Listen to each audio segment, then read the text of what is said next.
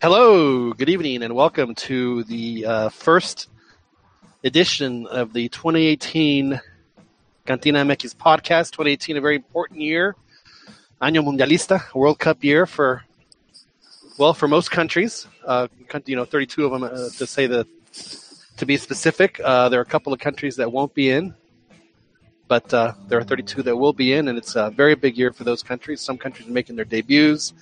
Some are ex- hoping to exceed expectations. Uh, some obviously are favorites, and some are hoping that they don't uh, shoot themselves in the foot when they get to Russia.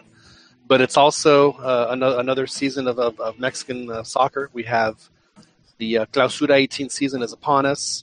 Uh, Tigres champions once again, uh, their third uh, consecutive Apertura championship. They beat Pumas, they beat America, they beat Guadalajara. So that oh, that only means that next year uh, it's going to be Tigres Cruz Azul in the uh, Apertura in the Apertura 18 final. But I digress. I digress. Uh, we are uh, we are getting a little ahead of ourselves, but I do want to say thank you all for joining us. A very happy New Year to everybody. we can kick 2017 to the curb and start off 2018 hopefully uh, with a bang. Uh, well, you know, hopefully uh, for most of us.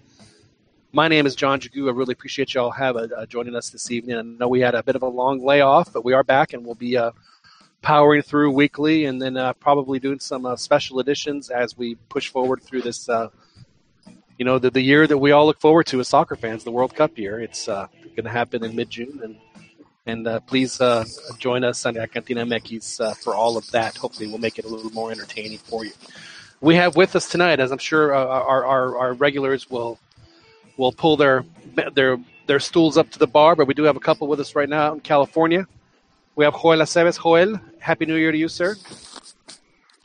Hola, John. Happy New Year. Great to have you with us, Joel. Uh, are your expectations heightened, tempered, or muted for uh, for Chivas? Tempered, John. Tempered. I hope uh, at the end of last season, but throughout preseason and just what's been going on these past few days, uh, outlook outlook looks grim. Yeah.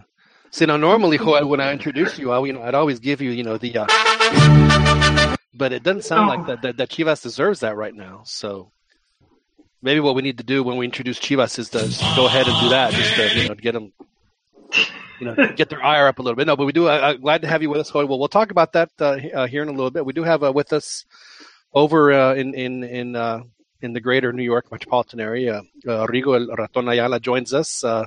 he's braving braving the nor'eastern to, to come on with us, and apparently braving. a cold now. Now, now, Rigo. thank you very much for joining us. Happy New Year! I do have a very quick question before you say hello. Have you been Have you been sick since Chivas did not come through for you in your prediction that they would win the Clausura 17 championship? You know what's what's really funny to me is that I, am very surprised that Chivas was not allowed to play in the in the Apertura tournament. They just they just weren't allowed to play last season. Uh, it's like it was just wasted. I don't know what happened. Uh, so I'm glad that they're actually back now in, in the league. And last season, I don't know what happened. It's just a blip in the radar. And so, uh, but have you have you been have you been sick since then, or is this there's just this sickness? This is actually due. Go ahead. This is just due to. Uh, this is just. It's actually just started yesterday, and then I'm actually live from the blizzard. I'm sitting on a pile of snow outside, Really? And, how many uh, how, how many yeah. inches have you received tonight? Oh, let me tell you, it's been about we. I probably got about nine, nine to ten. Hello, inches. BBC. Just nine inches. That's uh. that is uh. Well, we'll have to compare notes with our other other folks on the Northeast as as, as, as they hop on. No, I mean we we, we had a dusting uh, here in Austin uh, at Chiquis. We actually it was during the uh, the first leg of the of the clausura, the, the, the Regia final. And, you know, you know, in Austin, we get one inch and it's like, you know, the whole area just, just paralyzes. You go to the store, and it, it looks like a category five hurricane is coming. The, the shelves are empty. the really funny thing, though, is that uh, around here, I don't know why, but people, there's a mad rush on chili meat. people make chili around here when it gets cold, and I don't have to tell y'all what happens when you eat spicy food. You sweat, right? Yeah. So why on earth would we eat, would, would we eat chili when it's cold? Because all you do is just you just sweat and you just end up getting colder. We're not the you know so obviously we don't know how to how to handle the cold. But glad to have you with us, Rigo. I know that we're you're going to judge. John, yes, John, yes, on, yeah. on that note, then kind of makes sense now. A lot of Mexican moms make caldo. It's hot. They do. I'm not a big fan of caldo. You don't like sopitas? Not really. Only if they're like like New England clam chowder or or like uh Man, I have I have Like- sopitas like like, twice a week. like lobster bisque. Well, yeah, but I mean, how often can you make yourself a, a nice a nice you know lobster cup of bisque. lobster no. bisque? Yeah, no, not, not often. So that's why I'm just. Are, you- are, are you are you a sherry man with your lobster bisque or, or not a sherry man? oh yeah, sure. Okay. All right. Well, glad to have you with us. Now we do have someone else has joined us out in California, in uh, in Escondido to be exact. Now, a, a man who uh, I haven't had a chance to ask him about this because we have been off for three weeks, but we'll ask him here in a second. Uh, Daniel Plazal uh, joins us from Escondido. Daniel, how are you? Happy New Year. Happy New Year. Happy New Year to everyone. Uh, happy to be here. Glad to be back on the podcast. Um, it's been a while. We missed you, Dan. I missed you guys. Uh, I I missed uh, the the weekly shenanigans, and my wife wanted to send a message that uh, this last uh, month has been one of the one of her favorites. Uh, as I, she actually likes me likes me around. I don't know what's wrong with her. Well, My, we might might have. lie, I are you- miss your voice, Dan. do we need to have That's her nice. committed? Dan, is that do we need to have her committed? At least checked out. No, no, no. I mean, me dio permiso, dude. I mean, so we we can't complain. Oh, I see what you're saying. I understand. Well, Dan, the question I want to ask you before we uh, jump in and just uh, just give us your boy, your boy, your boy got he got he got he got transferred to Chivas. So, what's going to happen was- when, he, when when he's like the the big time goal scorer? Well, I, I, I guess right now I'm kind of concerned that Chivas is trying to trying to become the new Club America, in in, in their trying to pillage uh, my team. Whoa, whoa, whoa, whoa, whoa. We'll see. We'll see how, how that how that plays out. Well, I mean, but yeah, are you going to be was- are you going to be jealous, or are you going to be happy for the kid when we, like if he has like a seven eight goal season? Well, seeing as that I've been uh, rooting for Darwin and, and Uribe ever since uh, they left, uh, I'll probably be rooting for him as well. You know, and, and, and as bad as things look for, for strikers for Mexico in the World Cup, I mean, I mean, let's be honest. Any Mexican striker, all six of them, or whatever it is that play in Liga MX, if any one of those guys gets hot, they're going to Russia, regardless of who it is, because Mexico just doesn't. No, I. We'll talk about that uh, as well tonight. But without further ado, I think that uh, we, we, we can't start we cannot start a, a Cantina MX podcast with with at least uh, jumping in and talking about Chivas. Chivas. Don't make me laugh. Now, don't be rude. Don't be rude. You know, we have to. Now, my question to to, to the Chivas uh, boys is uh, Osvaldo Alanis, and uh, maybe you guys can, uh, can can help you out if I don't get the details right. His his contract is up not now, but in six months. They said we we want you to renew, but they only but we only want you to renew for six months. He's like, dude, if I'm going to renew, I'm going to renew for three years. You know, it's, it's a negotiation, right? And they said, well, thanks, but no thanks. You're not going to renew for three years. You're not going to renew. In fact, not only that, you, you, you, you'll have your contract, but we're not even going to play you. And uh, and that's that apparently. And he, he's not going to go to another team. Uh, the the relationship has completely collapsed. Good move, bad move. Chivas front office. Uh, Rigo, go first. Uh, I think it was a bad move by the Chivas front office. I think they completely just mishandled this whole situation. And I don't think, and it wasn't needed, being that this we just had a terrible season, and we just we needed to go into the season with not so much, you know, just we just without the extra media attention. I mean, we already get a ton of media attention, but now this is going to be lock. This is going to be locker room talk every week, and it was just. I think they just completely mishandled his situation. Um, the front office should have looked to re-sign him months ago. Um, they didn't, uh, and then the whole sending him to second division was just. It was just bad. They sent him to like. Petroleros de Salamanca, that he got sent to second division. Where'd he go? Yeah, it's it, it was like why why are you doing that? They, they, they could have easily all right, he's uh he had a really bad season where he was not playing well. Well, tell me who, what Chivas player had a good season last season? Honestly, no, but I mean his like it wasn't just with Chivas; it was with the national team. Like he just wasn't good last season. Um as as a guy who is supposedly a national team central defender, like he just was not good. right? Well, So well here's could've- here's the thing. Couldn't Chivas have said? I mean, hey, we got your six Like- years, your six months left in your contract. We're not going to resign you, but hey, well, you know, go ahead and you know and, and, and play play with us. You know, play your ass off because you know you, you, you, you we might you know it might end up working real well for the both of us at the end of those six months.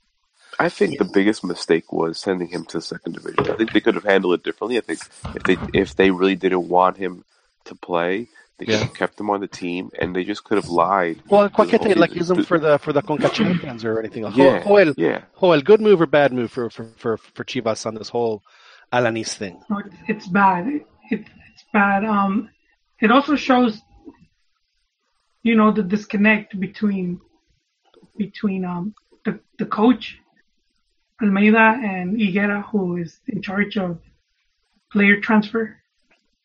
Uh, so you you know that that's always an issue. right? That's going to be an issue. And just an hour ago, Vergara tweeted that he was going to get to the bottom of it. He said, he said, um, you know, that he's not happy with the way that the whole Alani situation has been handled. How is the owner Uh, you unaware of unaware of the situation that he has to get to the bottom of it? He, he's been disconnected, uh, believe it or not. Um, Dan, you know, he, he just left the team to Higuera, who's been, he's pretty Well- much been in charge since he, uh, he, even before Higuera came on board, he had let De La Torres control the team. It's funny you mention that, Um, Joel, about about the owner because I do have uh, one of our good uh, uh, friends of the show, uh, uh, El Codazo Elbow Drop, posted Oh. this for us. Uh, this was a retweet from Jorge Vergara, and I'm going to go ahead and read it. And it's in it's in Espanol, so for you folks who don't speak Spanish, you know, let us know. We'll translate. But but this this is uh, uh this is verified. It's got the little blue check mark. It says. Ha sido desafortunado el manejo del, del tema sobre Osvaldo Aranís.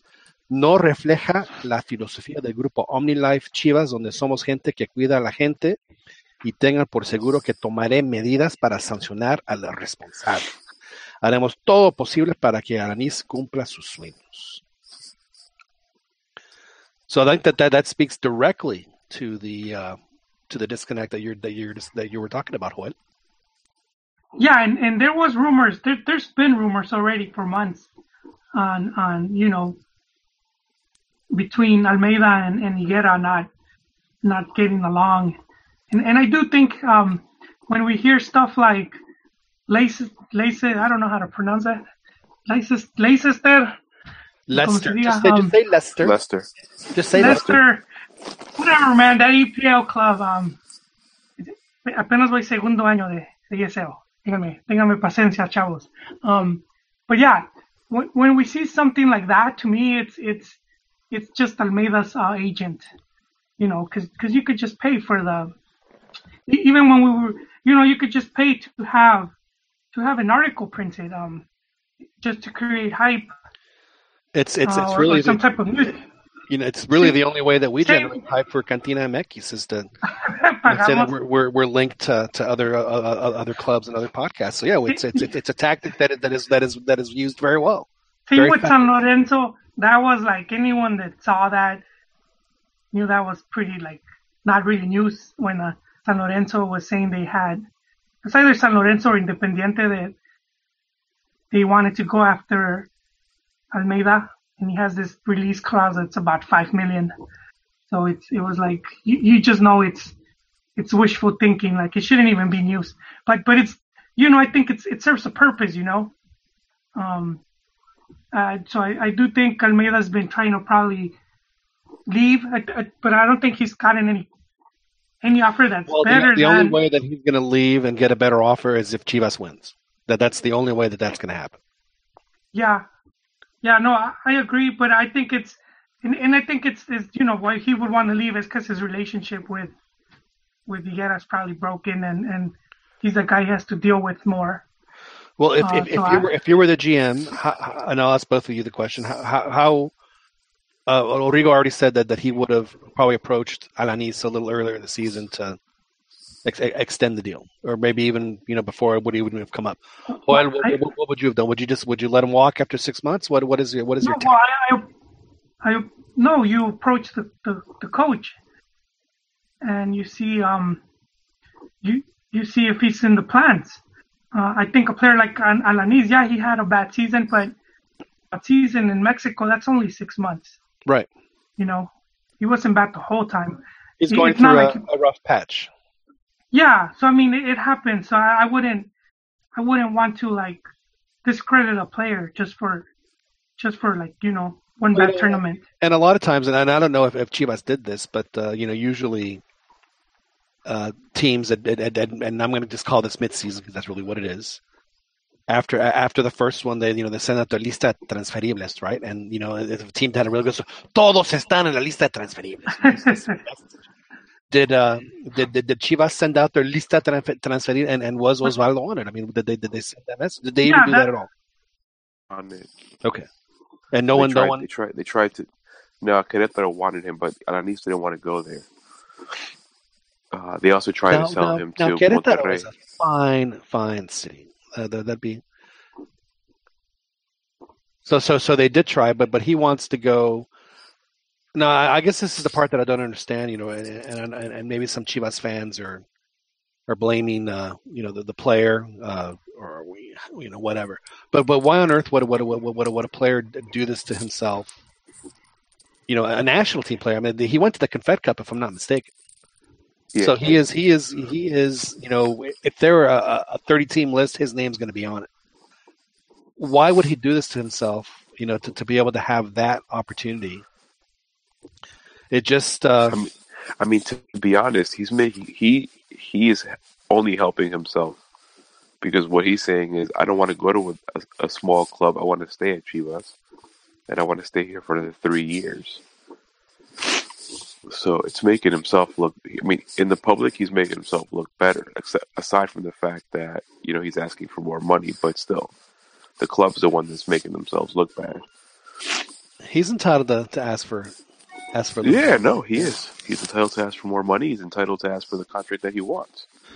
Uh, So, so, so, boys, has has this has this broken Chivas uh, the, because of this of this rift at the beginning of the season? Is the is the locker room uh, damaged beyond repair, and it's time to just change everything because because they're going to have another Oh, another man. season without without uh, without making the, the the postseason, or are they going to turn it around and uh, you know by the end of it, all you all you mofo's are going to be so. I'm optimistic that they're going to turn it around. I don't think, Dude, you're breaking- always you're always optimistic. Well, I mean, I watch I watch the games. You know, you know, you know, like I, I watched the play. Even last season, I thought that they it was the injuries that really that really hurt him. And he's been injured for the better part of the last what two years at least. Yeah. No, I mean, I'm talking about just in general, not Alanis. Well, no, Uh, but I- specifically, Alanis has also been part of that. So Yeah. it's not like he's been. I, that, But I mean, when that, to me, to me, the biggest the biggest thing that they needed to, to get this this off season was another defender because between Alanis and, and Jair Pereira, they were always one of them was always injured, Right. and now with Alanis not being there, like that that was key. So I, I don't know what they're gonna do to replace Alanis, and which is which is another one of the things that is just weird about this is like you need a defender, so why not play you know the second best defender that you have if he's available to you. So that's another thing that's weird about this situation is like you're being this petty, like you you don't want to play him because he doesn't, doesn't want to sign an extension for six months. Joel, any any extra Uh, cancha, any extra cancha business uh, going on with this whole Alanis thing, or is it strictly business? No, there is, there is. Well, the extra cancha was that that Vergara had asked Higuera to uh, to he said uh, the payroll was too high, so they needed to cut costs. So they let's say that was one of the big reasons for uh, getting rid of Gallito. You know, it was it was over wages, and and th- that was supposedly the the thing with um with a Well, is Alanis. Uh, well, wouldn't that be a, a result of, of, of overpaying for the players that they've that they've that and, and honestly, I mean, they have no choice but to overpay for players. I mean, that, that's just yeah, their Yeah, personnel think- policy dictates that. But but but you know you could see the the hot potato. You know how how they're Passing the blame. how, yeah because because um Almeyda was was on the news talking about this uh, uh the issue and he said he said Alanis is not going to play because we can't if a player has six months left you know it, it doesn't make sense for us to play him so Yeah, if players well, only that, have that six is months- that is the that is the craziest thing I've ever heard. And and they just recently signed Cota for a six, Six month months. loan extension. Right. Which which to me, you know, we're not getting that player. I think we should have just gone with the with the uh, with the goalkeepers we have, and, and I, I think that it, could hurt the development, you know, of them. We're not we're not keeping Cota, man. He's he's Grupo Pachuca is salty over what happened in that voting, and uh, and so so I think I think Well, I'm, because I'm surprised seems- I guess they only gave him the six months because Conejo said this is my last season. Yeah. So then they'll no, make no, this, but, they'll make but, but you're. Chivas, you're trying to cut wages.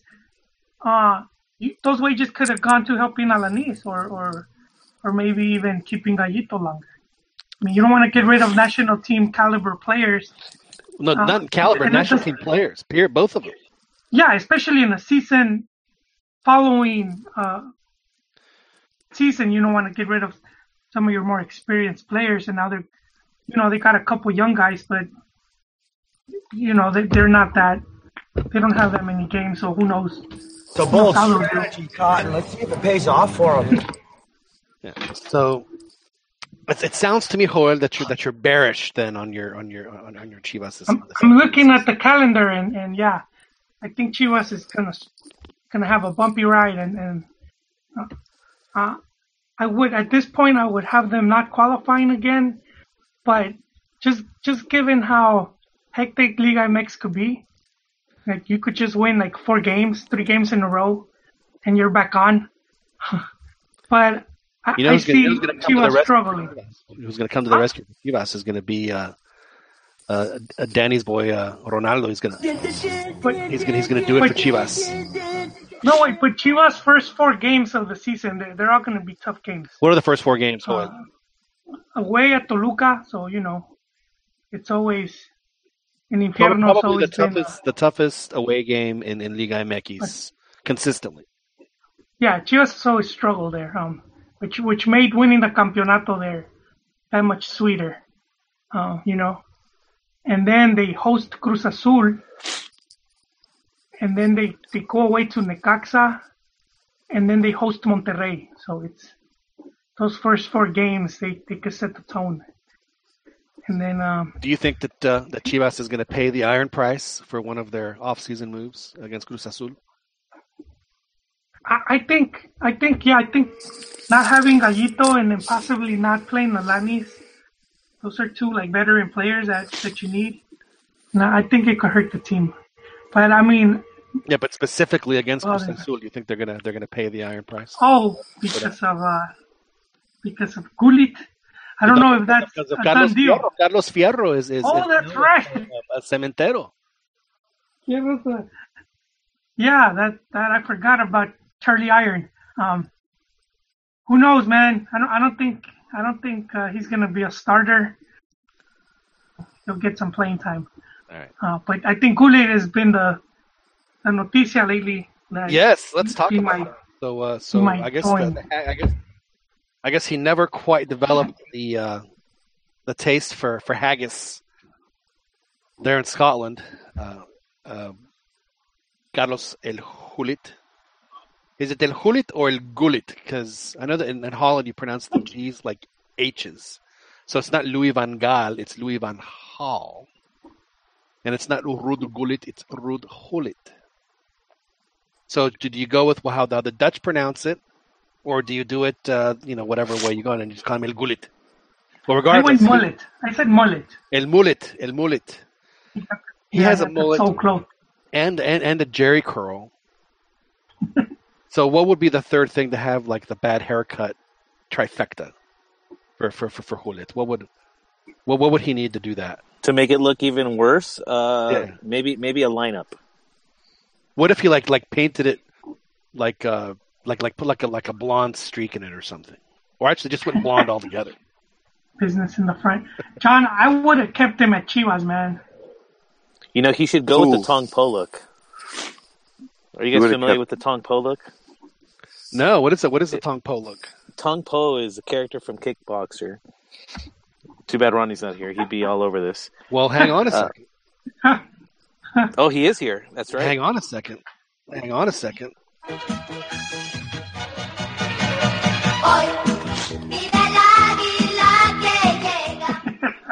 You bleed like my lead, John. You joining us. like my lead. Joining us from uh, from, I'm, I'm assuming a, a a freshly snowed Philadelphia. Yes, Ronnie, it how, sucks. how many how many inches did you did you take, Ronnie? Uh, I can only take up max seven. Seven. Max That's seven. Hello, BBC. So No, it was yeah. It was between six Que and poco aguante, güey.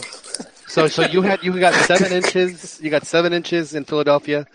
Rigo got got got eight inches. So I guess I guess I guess the further north he goes, it, it, it's getting worse. Yes. So he it's- So seven inches, and it's like what ten degrees on top of it. So it's just miserable. Yeah, it's, it's, it's it sucks. Going from seven to nine is drastic. It's- it's- It is true. It's a lot. It's a yeah, lot. yeah. It makes a huge difference. Oh yeah. You really you really have to grip with the snow tires when when you go from seven to nine. You know, people say like, you know, what's one more inch? Well, I mean, that's the difference between a happy marriage and a divorce. But I mean, that's neither here nor there. It's true. It's very true. It's very But true. yeah, but it's it's the wind chill, man. That's what's killing me, man. It's pretty bad. Oh.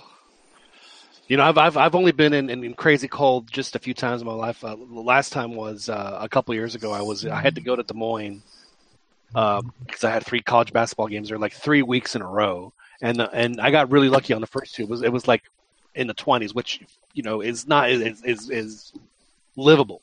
But the last time I was there, it was like minus three, and I'd never done that before. I mean, I've never been anywhere near that cold.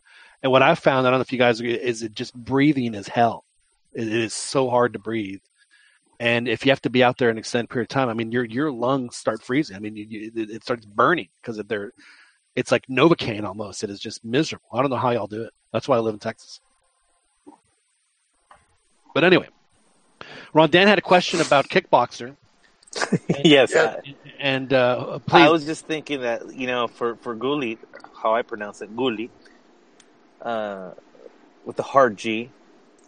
Um, I think he'd look pretty fierce if he went with the Tong Po look. You know, it's all shaved except that one patch of really long hair in the very back, oh, I know what you're talking about. like yeah, the, and, and like in the middle of the head. Not not not, not the not the Texas Cholo look where, where it's like a ducktail. right. Not that not that look. You're just like but the- completely shaved except like the very bottom where it just like it's like not the 10 bottom. It's actually like at the crown, Okay, the okay. crown of his head. Yeah. Long Ah. and braided. I approve. Yeah. I approve. I don't know why they don't. Gulli doesn't go. He for would that look a lot tougher because this look just makes him look just a little, little on the greasy side. Now he's going just to one be man's uh, opinion. he's he's going to be at, at Cruz Azul. Now, see, now Hulit is another player who, if you know, if if if he catches fire, and I'm going to have to ask you all this question. I guess this is a, a good time to ask it. Is uh, you know, at, at every World Cup, there's always you know one guy that that goes nuts and ends up making the World Cup team. You know, we had Gallito in, in 2014. You know, Hulit for that matter. You know, he had a couple, and uh, but specific. And then in 2010, it was it was it was Chicharito. In 2006, it was Guardado. So there's always like someone that comes out of nowhere. So so could could could Hulit be the guy that comes out of nowhere to make the team? No, No. No, No. no. I, th- I think Osorio, the fact that you know Europe didn't pan out, I don't think he's going to consider him. y la Cruz Azuleó. That's very disappointing for. And and seriously, what are the chances that he's going to just light it up? I mean, you're you're you're you're asking for a lot of stars to Well, align. I mean, he can, can he his first season at Chivas, he he was scored about twelve goals. From I'm just saying, it's a new coach, new. He, he's he's going to be adjusting to a new a new environment where he's probably going to be getting a lot of the attention that he doesn't necessarily like. Playing for Cruz Azul, similar to his experience playing with Chivas. Um, meaning the, at, at minimum, I think he, it's safe to, to expect. Uh, it's reasonable to expect a, a, a bit of adjustment for him. I don't think he's going to going to put up kind of the kind of numbers that that, that are even going to So you saying? give him a sniff. All right, Dan. So who's who's uh, just uh, off the top of your head? Who's who's who's your guy that's gonna that's gonna come out of nowhere to make the team? Not necessarily a, a forward, right? Could be anybody. Yeah, just anybody. I'm gonna say uh, the the Monterrey kid, the the American, um, uh, Jonathan uh, Jonathan Gonzalez. Gonzalez. Gonzalez. Gonzalez. Okay. Uh, uh, that that'll be my prediction. Well, he was already spurned by the U.S., so there's uh, I might say bad blood, There's- but there's there's His certainly uh, quote, there's you certainly an opening. it's it, it's kind of hard to, sense the context and, and the tone that he had when he made the comment. But I mean, from what little I've read of it, of, of he, it th- there's a there's a slight tinge of butthurt in his, in, in his response, and, and it seems like he was a bit slighted, felt slighted, um, and not being called up to the to the Portugal friendly, and seeing as that there are like if he couldn't get a sniff at at, um, at that game, considering their their circumstances, maybe he's like you know screw it, you know at least maybe I get I get a shot and maybe go to an actual World Cup. So That's- I think there's a there's a good chance, and there's a, a strong argument for him. I guess if he's going through that little debate um, with himself, um, that it, it, looks promising for Mexico. Now, of course, when uh, asked about about uh, Gonzalez, uh, Ricardo Soria said he's a terrific midfielder. You know, where of course he's, he's in a position of need because he's he plays the defensive midfielder that Mexico, you know, right now just doesn't really have. So Grosso Osorio said, but I see him playing a little further up, you know, further up the pitch. So right off the bat, you know, he's gonna he's gonna play him out of position if he does end up getting called to the uh, to the national team. Well, what why uh why change why change uh, his his his methods now, right? Right. Ochoa is a fantastic goalkeeper. I really want to see what he can do on the wings. Anyway, anyway so uh, so you say you say Jonathan Gonzalez. Joel, uh, actually, I'll I'll ask Rodrigo next because I know that we'll, uh, we'll. Which Chiva do you think uh, Rodrigo is gonna is gonna be the surprise national team player? Because I know you're not picking anybody else. But you're asking me. I don't know. I, I haven't really thought about this. I, I would love it for Chofis to make the World Cup. No, Uh, apparently we're not allowed to call him Chofis anymore. Oh. So we are No, the, Lalo, I'm sorry, Lalo. the Lalito. the trophy chasing that you and I have done over the past year is is, is officially dead. We cannot. We can no longer. Right. trophy. but his Instagram handle, his Instagram handle has Chofis on it. It still has Chofis. so what he's he's Yeah. outgrown it? Is that what he's claiming? Dad said that you have to call him Lalo now. You can't call him Chofis. Yeah. You know, I, I don't even know what his By name his is. dad, I I mean just, I just know him by Chofis. What is it like? What a bunch Uh, of nonsense. Pierre Eduardo. Was it Yeah, Eduardo, Eduardo. Eduardo Lopez or, or, or was it or Gomez? Uh, I seriously, I don't. Is it Lopez? So he's now. I knew a promoter guy once named JoJo. We all liked him. Really good guy. But after a while, he insisted on being called Joe, and I always kind of resented that. I feel like you can't just call you something. It just makes it worse. Like, like I mean, if you get a, a nickname, just just write it, man. Yeah, just Like- accept it. Because if you if you try to fight it, it makes it worse. So so your Um, guy is uh, is is Lalo Lopez. Is is is your choice? Man, Can we can we at least call him Guayo? I mean, isn't Guayo an acceptable nickname for Eduardo also?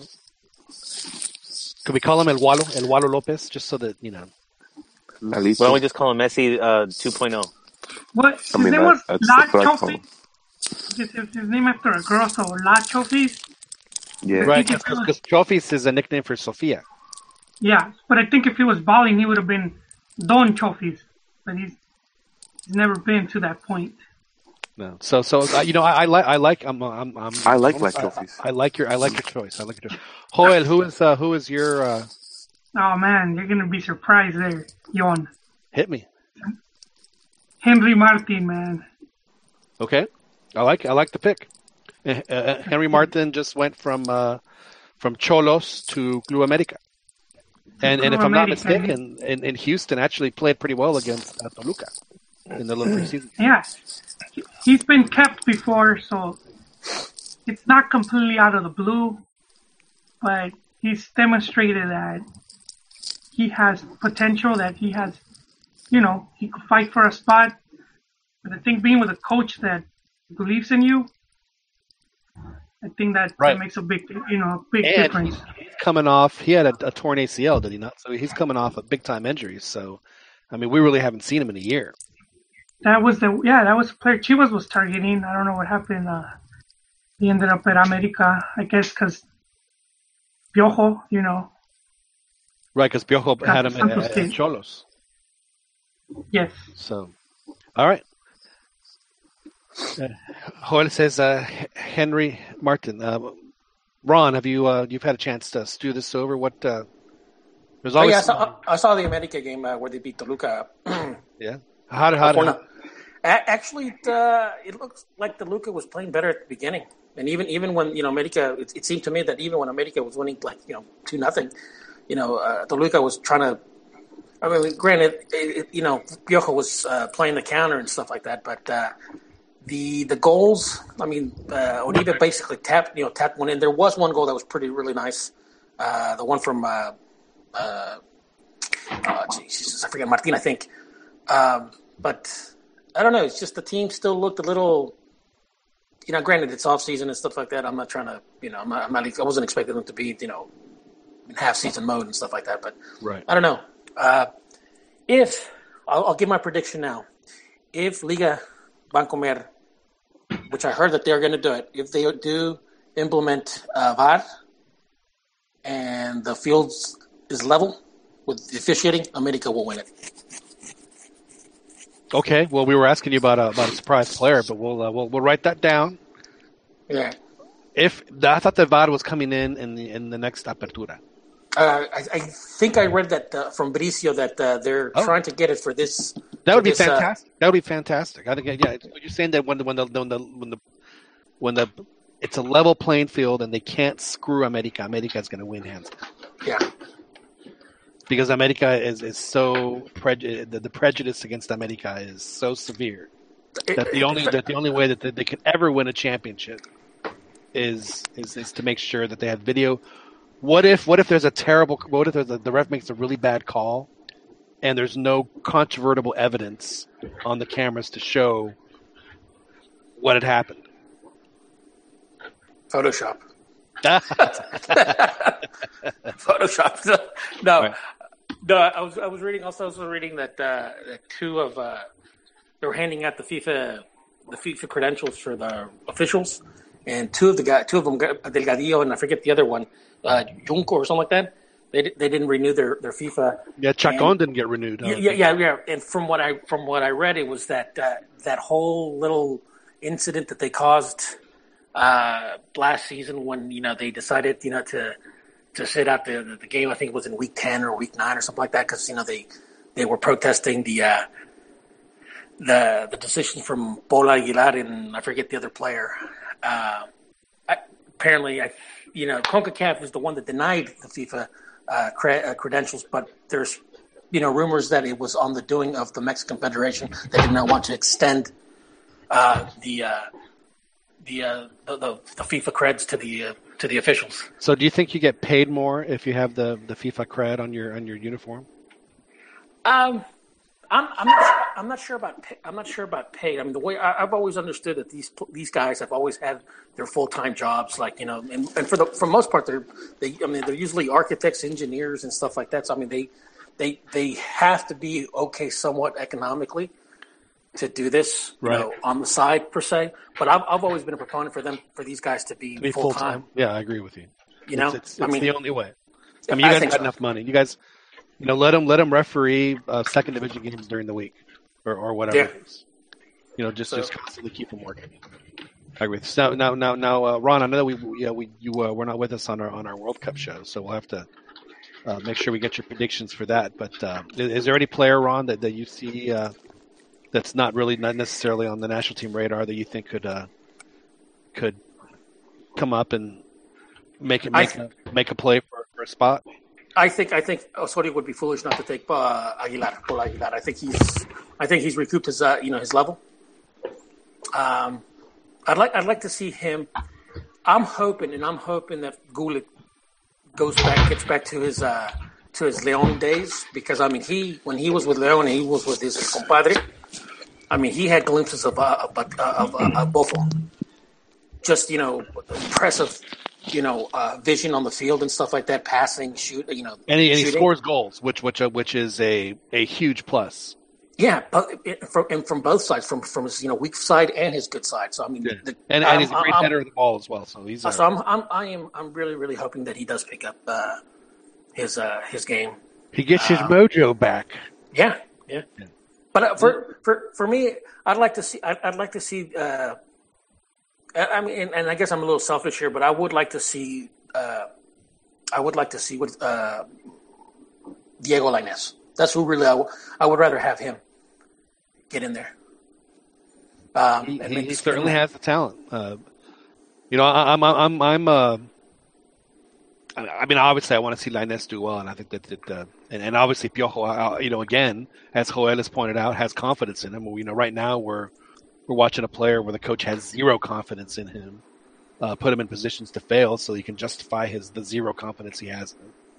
But uh, yeah, so it obviously does help that a coach has faith in you, and and, and Herrera has faith in Lainez and uh, I, do see Lainez getting more minutes, and, and he's certainly, you know, again, you know, you know, playing a position where, hey, in the second half, if you need a goal, why not throw a kid in for thirty minutes? You know, you know, he doesn't know any better. Go, go, go, do what you do. You know, who cares that you're going up against guys that make ten million dollars a year? You know, so yeah, that that would be an excellent. I would, uh, uh, honestly, all of y'all's choices are all, are all fantastic, and I wouldn't mind seeing anybody uh, from that list on that team. I'm, I'm gonna, I'm gonna throw a couple names out there uh, just because we need a position, and, and, and I'm and I'm hoping and praying.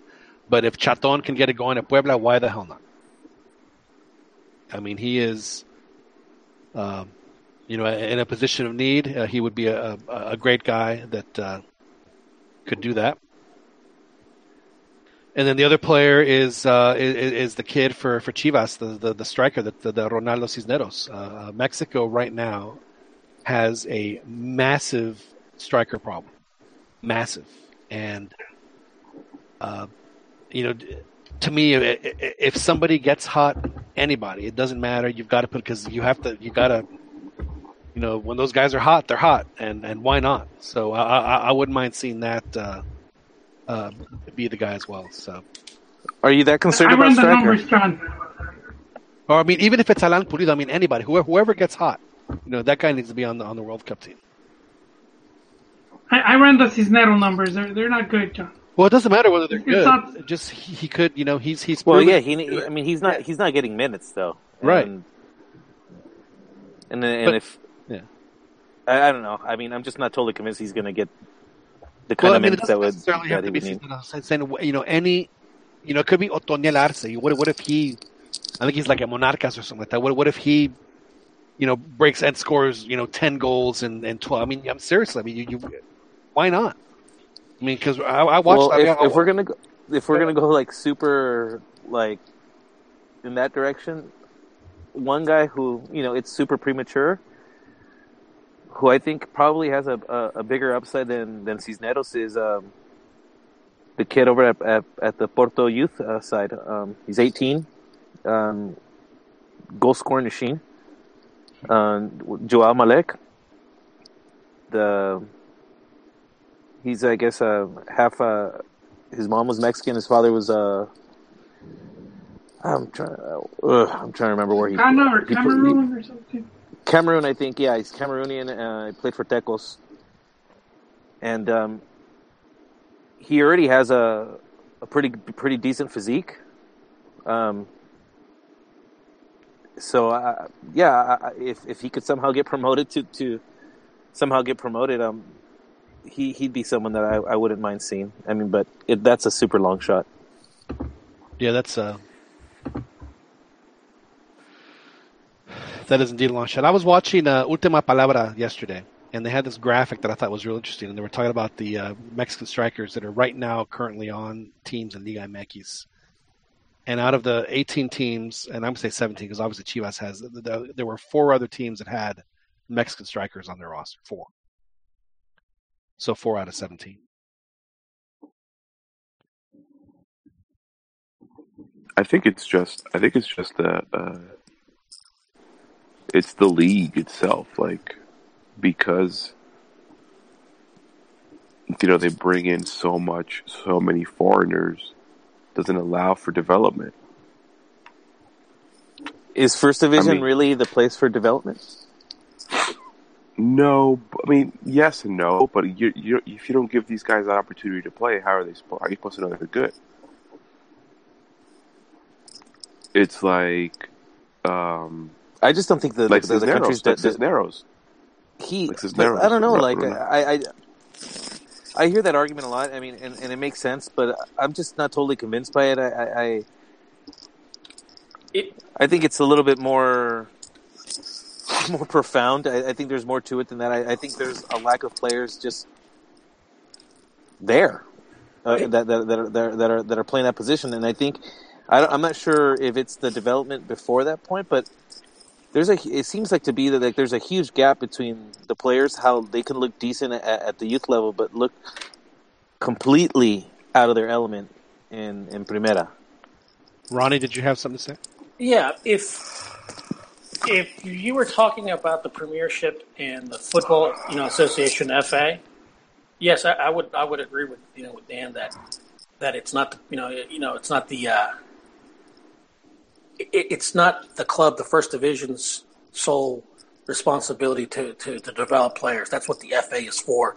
However, in Mexico's case and in, in Mexican football, the fact that the Mexican Football Federation and the Liga MX, although in theory are now separate, who still controls, you know, the, the FMX? The owners. So I, I do think that the, the club first division does have a responsibility to promote and to and to develop uh, players. Now, if they were completely, completely separate, yes, I would say, you know what, if you know the the Liga MX is a business, they're not, you know, they, they don't have to produce players or they don't have to develop players, but it's the same people controlling, you know, both both uh, entities. So when when do you say, okay, no, it's not the you know it's not the responsibility of, of the of the clubs, and when do you say yes, it is? It's like it's, well i think it's, with rules like the like the 9-9 and wherever it is now i mean it's uh i think it's clear what their choice is yeah, Well, you're well right. they're going to have the 9 9 rule, but then they're also doing that. They're bringing back the 20 once. So, that's a good one although, although I'm not I sure do how, like- what, what, what, what the what the what the minimum is, what the threshold is going to be for that. Now, now, question, question. And all of you guys should be old enough to remember when we still had the presidential decree where it was five foreign players. Right. You know, you know, in the Republic and in Mexico City, it was uh, four. if I'm- Four. Four. Now I go back to Because the those days. and I- Chilangos are so good that they don't need that extra foreign. Exactly. what, what, no, but what, what I'm saying is, what I'm saying is, is is the level of football that much better now than it, it was then? I, I would argue no. I would put up I would put up you know you know the, the teams then because it's because they had better quality. They didn't have just quantity. And like you know I look I look at you know like I'm looking at the roster for America. I'm looking at uh, you know Guido Rodriguez. I'm looking at Manuel Aguila, uh, Aguilera. I'm looking at William Da Silva. I'm, I'm looking at Mateus Uribe. I'm looking at you know Cecilio Dominguez. I'm looking at uh, Joe Corona, which I don't consider, although I know he's an American, but I know he's you know Mexican American. But you know Bruno Valdez. I'm looking at Chris, uh, Paredes. I'm looking at uh, Renato Ibarra, Darwin Quintero. Really, out of those, the only one that I would keep is uh, uh, the only one really. The, the only two that I would keep, really, is uh, is uh, Ibarra and, and Da Silva. The rest, to me, is like bleh. I mean, it's it's like this is supposed to be America, man. It's Well, like, but you they're- had They're cheaper. have- I mean, that that's the whole point, right? Is that Well, I, I, I understand that, but they're, I mean, these guys are like, bleh. you know, it's like, no. they're just. I mean, I was I was I, I've been I've been following the, the the news for the past few days. Uh, with Cruz Azul, and they're announcing these names. I'm like, I have no idea who these guys are. Like, oh, he's. Uh, I think Ron, you, you posted one that that, uh, that that that Santos signed some some schlub that played in the second division in Ecuador or, or Chile or someplace. in Peru, and he's 25 years old. It's like Yeah. really, okay, you know, it, uh, you know, and I mean, I maybe I should make that argument because you know, uh, what's his name, um, uh, came in like also like you know like he was like a nobody. He was just a journeyman, you know, from the second division. But how many seniors do do really come up? You know, Right. so but it's just it's like I look a bunch of these foreigners and it's like really. Monterrey has 11 Mexicans on their roster. So, you know, cumplen con la regla, ¿verdad? La, la regla, what is it? 18 or whatever it is. Yeah. But just I barely. think it's nine nine now. Just barely. So, nueve, nueve. So, just barely. And the rest, I mean, and then they can carry, what, like 30 guys? So they have 20 foreigners and 10 Mexicans on the, on the team. I mean, I'll take, I'll take, I will take the 2005 Club America, when, which had Piojo, Kléber, uh, Ricardo Rojas, you know, Right. over over these guys.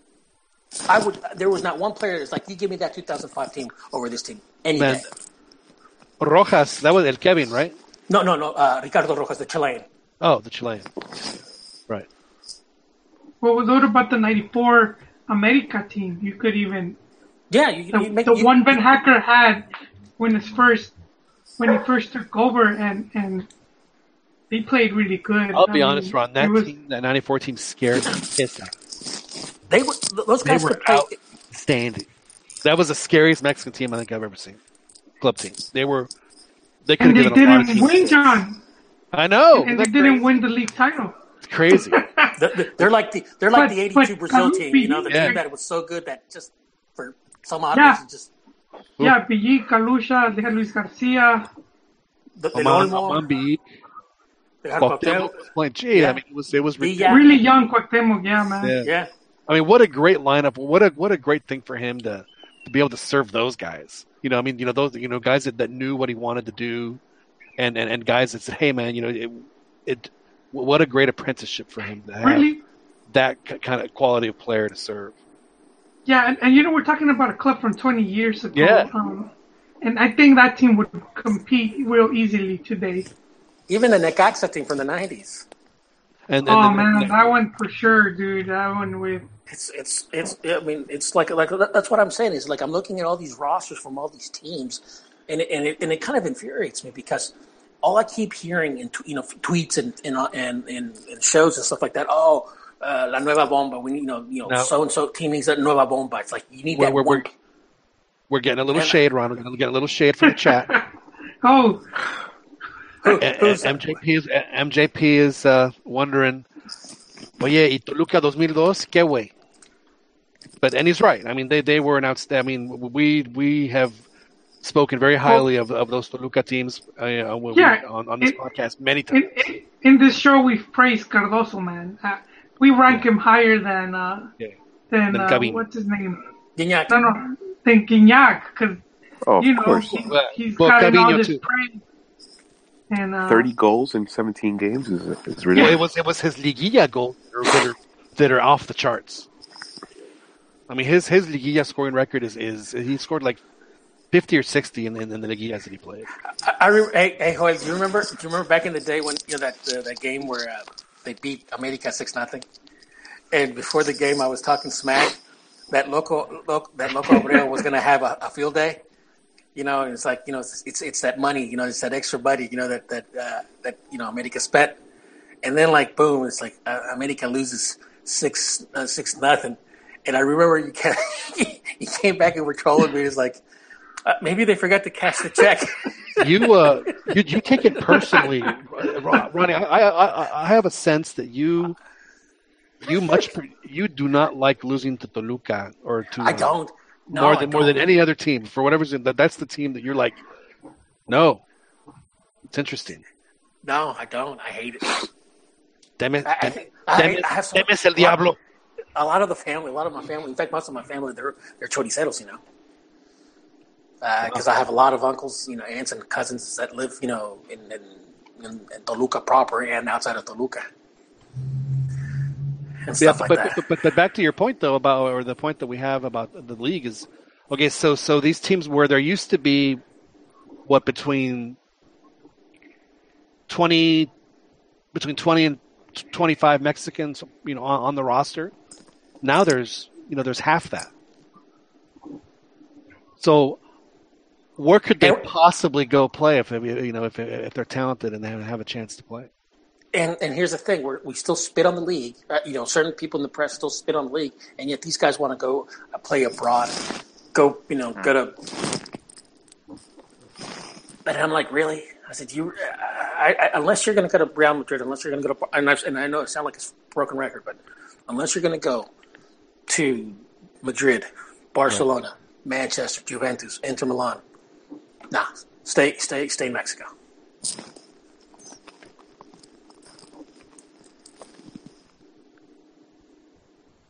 You know, I, What I, I don't. But what about the the player that doesn't have the talent to go play for those teams that that's being that's being frozen out because you know he's maybe you know not as ex, uh, as expensive as uh, as you know fulano de tal from Asuncion. Where can he go? I know where he can go. Joel, where can he go? Right, right here across the street by my house, John. That's right. Well, not just there. there there's gonna there's there's there's gonna be three more of them coming in. You know, uh, the college draft here at MLS can't really support that many teams. It uh, Rigo is not not having this. Uh, he's not even going to entertain the thought of, of, of, of Mexican players being developed in MLS. Wow. No, well, I think you know Rigo, you know, and, and we wish him well. Uh, was uh, he not only did he brave brave nine inches of, of cold hard snow. Dios mío. He, he was he was he was under he was under the weather. So we do thank uh, Rigo, and he did get in his uh, his his his Chivas optimistic. What was funny though is that when I, when I tuned in, I, I, jumped on the line a bit uh, a bit late. So and obviously he his voice sounds. It's uh, I first I thought he was crying and he was talking about Alanis. I was like, man, he's really broken up about this. He was But, very uh, but- upset. he was very upset about it. But he is upset, and and and just to I I know you didn't really. I, just to get my my little quick point about that that whole thing, terribly, terribly, terribly, terribly handled by Chivas. I mean, and, and, and just because it also sends a message to all, every single one of the players that you don't mean shit. Like Right. if the if I mean they, they they just goes to show how expendable and that they're willing to just burn money just to spite uh, a, a player if they don't do exactly as they're told. Just just terrible. Yeah, if, if Vergara's smart, I, I think he he probably should try to do something to, to try to fix something. Because Well, now I don't know if I, if I was a player, I wouldn't want to play for an organization like that. That it just makes it so blatantly obvious. Joel, uh, explain to me the the current uh, power structure at Chivas right now. So, is the team owned by Vergara or is it owned by OmniLife? Oh, good. Well, it's Grupo Do we know? Grupo Omni. No, I think he, he, he owns it because he's a Is he the majority, majority owner? Okay, so he's the majority owner. Okay, but, but it's There- operated by, by Omni Life Chivas or Group right. Group Grupo something like that. It's called. So, who controls the board of directors there? Uh, hey, Oh yeah, John, it'll be him. Yes, sir. The whole when the whole thing was going down with uh, the, the the previous ownership group, No, I understand that. I, But I, I I'm- remember but, uh, Televisa Deportes actually got uh, and, and they and this was obviously before YouTube. I wish I, I had or I could find the clip, but there were three people that were listed as the legal owners, and Vergara was one of them. I forget the other two. So I mean, I don't know. If, I don't know if they've changed things since then, but as of like 2003 or 2004, the people that were on the Chivas de Corazon, SA de CV, whatever, there were three. There were three people. Okay, but that was that was before the divorce. Yeah. Right. Okay. So, I mean, it, it seems to me that uh, that Vergara might be the quote unquote majority owner, but I don't think that he has. Uh, I don't think he has the votes in the boardroom. So I don't know. I don't necessarily know if he can if he can make any kind of move unless if things move around in there. And of course, the move I'm talking about is getting rid of of, of uh, Higuera, which I'm guessing is what uh, a lot of folks are hoping happens. Well, that that's the whole mess. thing where, where the, the club was in massive debt, and I I think Higuera came in and he he brought in some you know secured some loans to help pay off to pay off some of those debts, but then they did a bunch of bad moves where they lost a lot of money. The whole Chivas TV, uh, losing the stadium naming rights, uh, they lost the T-shirt, uh, the main sponsorship. They, you know, they were getting sued by Bimbo for 20 million. Uh, so they were losing money left and right. And then they were spending Uh, money on top of that because that's and then and all that they were they were signing they were spending money for all these for all these players. Of course, Yeah, which the, the, the I'm reported assuming they- number. Yeah, which I'm assuming they just took on more loans. Uh, but they, they Right. recently, but I mean, they recently started to, to patch that up because they, they returned to Televisa, they returned to Univision by extending the contracts. Uh, they finally have a stadium sponsor. Uh, they got a jersey sponsor as well. What is well. it? Is it like Estadio Bardal or I forget what is it? It was a. I didn't even pay attention.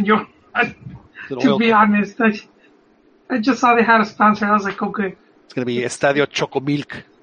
But but I mean, just the fact that they've been trying to cut player wages, so you know they they're still you know trying to even the numbers out. You know, going back to what you said about the disconnect, Joel, and and and the fact that the, the that each party had three different messages. You, you know, the coach, the GM, and the owner. I mean, are these guys are these guys even talking to each other? Yeah. At they- all?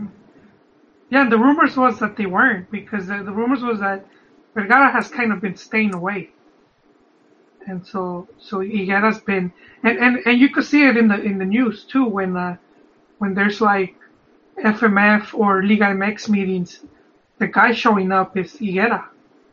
Uh, to the last one, it was Higuera and and one of Vergara's sons. you know, so he's uh, I don't know if he's had enough or he's just going through some bad stuff. Hard to hard to tell. Interesting. Well, hopefully, uh, I mean, I just honestly, I just don't know what. Uh, the, the reality is that I just I, I don't necessarily think that Alanis is going to play until. Well, you know, you know they'll, they'll have a good novela that they can uh, that they can milk for the first month or so. We'll see how it does, especially if the defense plays badly. If the defense starts playing badly, then like, you know, they're gonna it's not going to be good for the for the for the front office for the front office there. Well, gentlemen, we didn't get a chance to talk to uh, before our Christmas uh, our little Christmas sabbatical. The uh, the, the fact that Tigres uh, won won well the uh, the clausura the, the third uh, or I'm sorry the apertura the third apertura in a row that they uh, that they won and, in the in the Clásico. Rey. Of course, the first leg was was played in a in a driving driving uh, frozen drizzle storm that uh, made made it very interesting. And then the second leg, uh, uh, well won by Tigres uh, by by winning two to one. And uh, has now won four championships for Tigres, where in their previous what forty years they'd won two. So. Uh, at, at what point do they do they name a street for for Tuca like they named a street for Bucetich in Monterrey? I mean, when is that going to happen? A Club World Cup win. Nah, it'll probably come sooner. No le voy a discutir con usted. Why are you, why are you throwing shade at Tuca, Dan? You, you know you're not a Tuca guy, are you, Dan? I'm not. I like him. I think he's good. Just don't think he's great. Well, I don't necessarily think he's like great, but I mean, uh, you know, he's been successful everywhere he's been. I think uh, the team that he has, I, I, I think any good manager would, in my opinion, would, would get similar results with the team that he has. Yeah, and let's not forget that Tuca uh, won a title at Pumas too with a team that looked nothing like that. So Hey, man, I didn't say he wasn't a good manager. Just, I'm just, um, I, I just think that you're a little bit more willing to overlook the shortcomings. hey, man, everybody has everybody. Where I'm, I'm not willing to overlook them. I'm, I'm, I'm keeping them in the equation, and when it's all kind of like, Hey, everybody has warts. You know, uh, I don't know, man. That the, He is- he that is and also my- the lack of an international title spot. that's lacking. I think that's lacking too. So like a Conca, Conca Champions, that's sorely lacking. Well, let's hope. Let's hope he gets it. Let's hope he gets it. Uh, I do too because I think I mean ultimately there, Tigres is a team that you can count on to be one of the strongest as far as like no matter you know their current form aside, talent wise they're going to be one, two, or possibly th- or even as low as three as far as talent goes. So you want a team, you want the most talented team going to that competition at, at the World Cup because at least that gives them the best chance, right, and they, uh, in they, my opinion. they changed the format, so uh, it is a I mean, straight up. Pachuca goes there. Pachuca goes out there without without Chucky. I mean, like, what's the point, dude? Isn't it amazing how uh, Mexican teams' luck in the uh, in, in, in, in the Club World Cup? Uh, when when the, the the first time I think ever they got to play the South American team in the uh, in the semifinals. Every time it seemed like every time they they would win, when they'd have to you know beat the team from Casablanca or from you know uh, Japan or wherever. If they if they would get and that was never an easy task for that for those teams. And then when they, if they got by, they'd always in a plane, you know, Barcelona or uh, Real Madrid a few times. Club America did it finally. They get to play Barcelona. They get just horse whipped, and uh, you know it was like four or five nothing. It was it was like they were just. And uh, then the next time they do it, they play when La Volpe took uh, uh, took them last year. They played Real Madrid again, and, and again it was. Uh, I mean, it was, it was not the America that you want to see. I mean, they they were extremely defensive and just just just hanging on. I mean, just like you know, white knuckling the whole game, and uh, they ended up losing that. So Pachuca finally gets to play the South American team. They're playing. Uh, it was Gremio, right? It wasn't that team that they played. And they take they take them extra time, but they they had no goals. So they had they had no player that can make a difference for them, and they end up losing 1-0. So you know, eh, as you said, if they would have had Chucky, then maybe they would have had a chance. If they would have had their their uh, and it just and it just didn't happen. So. Uh, them's the breaks, I guess, for Yeah. for the Mexican teams in the But club. yeah, so that's what that's why I, I personally would like to see Tigres. Hey, and and I I predict that Tigres would win. So, um, a little bit because of Tuca and, and, and, and how they looked, especially in the first leg, but also the the the ability of, of Monterrey to, to choke or just to come up short. I felt was was was was strong. You know what I like about the Clásico Regio is that it's it, it seems like more often than not. Maybe you guys that watch the uh, the other uh, Clásico can can attest. But it seems like it's always like the like the lifelong guys, you know, the guys that just or, like the you know the the, the the major blue guys that end up winning those ties. Occasionally it's like the superstars, but it always seems to be like, you know, the defender that scores, you know, you know once every nine months, or you know, or, or, some guy off the bench that you know is like a you know, been with a team for 15 years or whatever it is. It always seems to be a guy like that that, that decides those, and that's what happened in that one. Uh, Joel, was there was there some some uh, unsung Chiva Chiva player that scored some huge goal against Club America that he'll be forever remembered for it, or at least or at least forever remembered by you? For scoring against America. Yeah, like like like like to win a win a big Clásico. Nah, just because we haven't had. I mean, just the the recent one we had for Liguilla and, and we lost. Oh, so it's because you haven't seen it actually have you know win. You know, I we're just how it talking single performances, not necessarily against a rival, but in a big situation, Chuletita. Yeah, I he mean- had the he came out of nowhere and scored four goals. He he'll he'll forever be remembered for that, and If, and, if and I'm not mistaken, he'll he'll forever be the most shocked himself. Chuletita is the leading goal scorer in, in CONCACAF Champions League history, if I'm not mistaken. That's incredible. Yeah, I'm, uh, I'm going to look that up. I'm, I'm pretty sure that that's the case. Uh, we're, we're gonna we're gonna get some uh, we're gonna get to the bottom of this. I think that's the case. Speaking of the of the, of the CONCACAF Champions, the format has changed, so it's now going to be round of 16 starting in February, and I guess every three weeks or so they're going to play uh, till they whittle it down to the uh, to the final. So they don't have to play the group stage; they go right into this. Uh, I think it's going to make the tournament a lot more entertaining because I think I think there's going to be some upsets. So I don't, I don't know how y'all feel about that. But I am looking forward to it. And America's playing in it, and then so's Chivas and Tigres and Xolo. So there's there's good representation there. There's uh, there is uh, some some strong uh, uh, some strong wood in that tournament.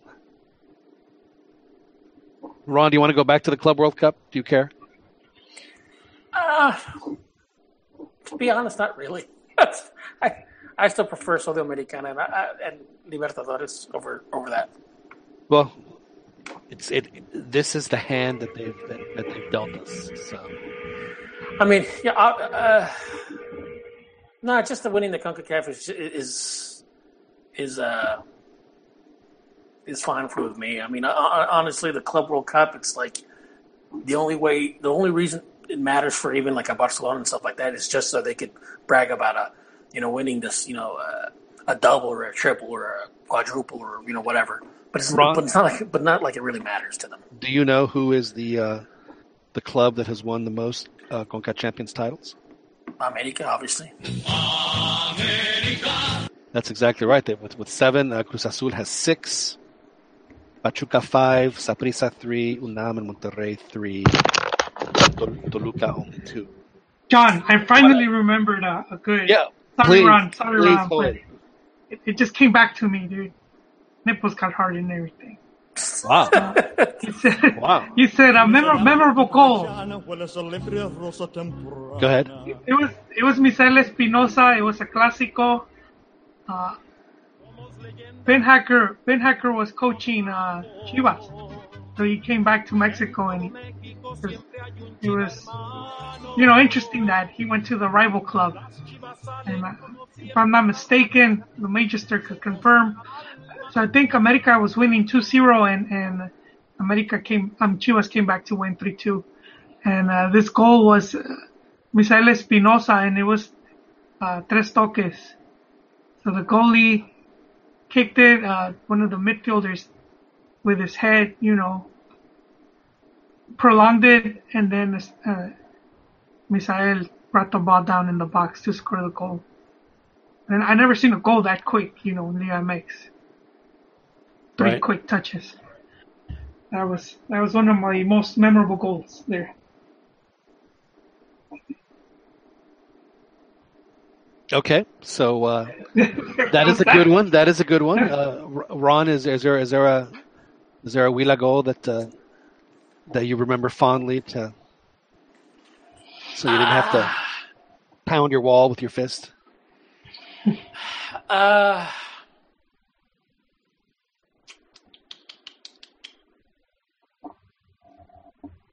What was that? It, it was uh, the, no, just, just smacking my lips. Uh, Edu, uh, Edu's goal where uh, it's a header, and uh, he uh, come. I think the, the pass came from Sagi, like you know, almost like it was a long, long pass across the field, and. Uh, and I forget who sent the cross, but he sent the cross with a Rabona, and Edu scored it with a header and stuff. Uh, I think that's probably one of the most memorable goals uh, for me for uh, Clásico. In fact, let me try to. In fact, uh, hold on, I'll, I'll try to find it. That was uh, definitely definitely. a What year one. was that? I mean, we're going into the history banks for these uh, these old-fashioned teams like Chivas and America. The, the new teams are taking over. The North. te- the Okay, the Norte all right. That's right, I'm that's sorry, what sorry, sorry. It was the Tonino's the one that scored it, and it was a pass from Edu. I remember that Edu was involved somehow. Uh, but it, it- this is this is like, like in the kind of like in, like in 1990. This is like one of the years like when when I started to watch you know a lot more soccer. Retro Ronnie, Beto. Uh, Yeah, yeah, the retro days. Yeah, Yeah, this is- Retro Ronnie because he likes to reminisce. Okay. Went over In fact, it's great. All right, Flashback All right, all right. What we need to do is I need to like like like we need to pipe in like like like like this is like a like coming off a record. You know, you hear the the record scratch and, it, and then Ronnie tells, "Please, please continue, on." all right, all right. This is this is the one. We This just is need the some one. Music from the. we- We need that music like from the NFL films. no, don't. All Uh, right. I'm okay. I'm putting uh, Cantina MX. I'm putting all you guys on this. Uh, don't. Uh, John. por él. See, Joel, Joel challenged me just now, so we're gonna have to. On the frozen sidewalks of Philadelphia. Yeah. All right, I, I put I, I posted it. I posted it on Twitter. So check it out. Yeah, that's insane. The voice of God. That's, that's You know, I great got, to, I, got. I got to work there for for a football season. It was fun. That's Sam. That is good music. that- I could hear like they were like the call of like maybe Kléber Boas like knocking in a goal or something. I I I, I, I, I can see myself giving a bit of a, a semi over, over, That's what- over something like that. Upper Chubb. That's what Liga MX needs to do, man. Hire those NFL film guys to do some English Oh content. man, History of Liga MX. It- we- you we've know, talked about this before. Oh, It's they should- easily the most like brilliant sports uh, sports film. They, they should get they should get you know the scores from Sam Spence and and Basil Poledouris, the dude that did like Conan the Barbarian, like the, the, the Riddle of Steel and and Riders in the Storm and shit. Like I mean, those are some great soundtracks, man. Yeah, Sam Spence. You know, he and uh, and Steve Sabol never met like in person. Really? Yeah, but but Sam Spence uh, wrote. I mean, the vast majority. Uh, you know, they have they have some in-house guys that have that have done a terrific job now, but uh, but they still. I don't know if they still use Sam or not for uh, at least for some of the orchestral stuff. But uh, yeah, but I mean, Steve, they did a show on it. Uh, like like they spoke on the phone many times, but but Sam lives in Munich because you know it's it's a lot easier to uh, find symphonies. You know, musicians that, that that can play that kind of music over there. You know, than say Philadelphia. So. Um, yeah, so so so Sam Spence uh, uh, did all that all, that music in uh, in uh, in Germany. That's probably the only time in the history of mankind where it paid off, like for Sam Spence, to get a music degree and get a, uh, a history degree. Because I remember, I remember there was a time when Sabol, like there was an interview, and Steve Sabol's like, "Okay, for this scene, I'm thinking like the Battle of of, of Thermopylae and and, and Right. and stuff like that." So he would like describe like this is what he's like envisioning. So Sam Spence would like, "Okay, let me try to uh, let me see what I can come up with, like you know, like this glorious battle." So I mean, yeah, I, I don't know why Liga MX never did this. You know, they tried it with like the Well, you know, and, and I kind of like you know, I like the song that they have at the at the at the you know their their official Liga MX song. yeah, yeah, Uh, it, it, it's a pretty good song. Yeah. And you know, and of course, you know, there's the the, the one of the greatest uh, Mexican songs in the world is the is the the Huapango de Moncayo, which is just terrific. Did we ever get the sad flute guy to to respond to our request that he could do sad flute for Liga MX theme? Chiquis, You know, did that, my, did that my birthday's happen? coming up. May- Maybe maybe we can have a sad flute happy birthday song. He hasn't he hasn't responded. I think we need to get out the pesos for, for him to turn ahead. They're devalued, but uh, maybe we'll try. We'll try. All right, did you guys see the video? I, I saw it. Yeah. That's before my time, though, Ron. Oh, in recent. Okay, all right. Let me go. Let me go to the two thousands. Uh, I'm from RBD coming up. You, you're going, you're going way past, yeah. Um, let me think. Let me think. One that really, really got me. Oh, what's his name? Uh, uh, he actually went ended up playing in uh, uh, in your team, Dan uh, Santos, uh, Paquito Tor- uh, Torres. In fact, he, like he scored like these two beautiful goals for America, and like after that, they kind of like blew him up and stuff like that. And you know, they're saying that this guy was going to be like Cuauhtemoc Blanco's, you know, uh, replacement, uh, Paco Torres. I thought More Mosqueda was going to be.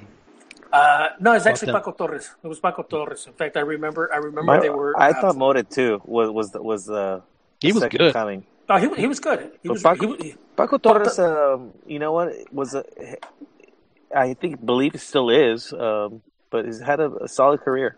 no, he he's he's had. A, he didn't live up to the expectations as as far in terms of a national team, but as far as being uh, a journeyman and you know being productive club, I, I think he's been wonderful. Same as like, for example, El, El Chato Rodriguez, same as El, El Lucho Perez, the same like even as Cuauhtémoc Blanco would call El, el enano de, do, de dos metros, uh, Israel Lopez from Toluca. So yeah, I mean those are you know journeymen.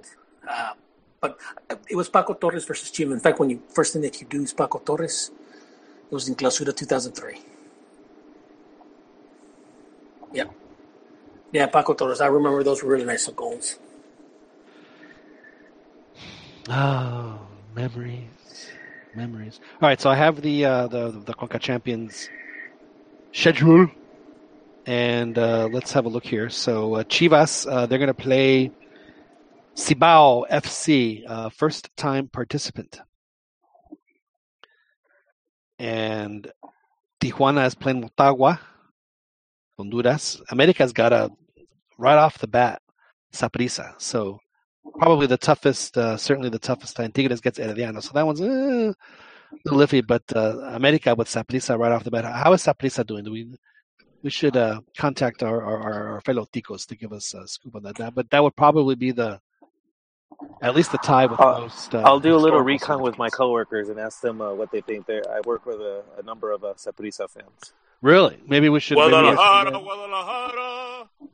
maybe we should invite them on the uh, on the show. Yeah, I'll, I'll ask them if, if, if, if see if uh, one of them's up is up to it.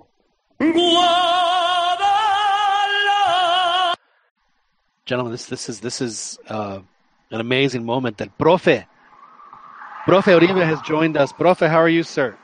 Hey, hey, John. Good, good. How you doing, man? Happy New Year. Happy, Happy New Year to you, Profe. How's everybody doing? We're doing very well, Profe. How how, how are things in uh, in Long Beach? Uh, they're they're good, man. They're they're awesome. They're, you know, uh, you know, when Jolie's in town, I think I think they get a little fabulous too. So Wow, I didn't realize that that that Joel had that kind of effect on uh, on on on the morale of a of a youth team. That's uh, that's pretty impressive. hey, Well, well, know, uh, Jolie's he's a magnetic personality, man. He's got a, you know, he's he's got it. It appears to be so. Uh, Profe, real, real quick, I know I know you're a Chivas fan. I'm glad that we.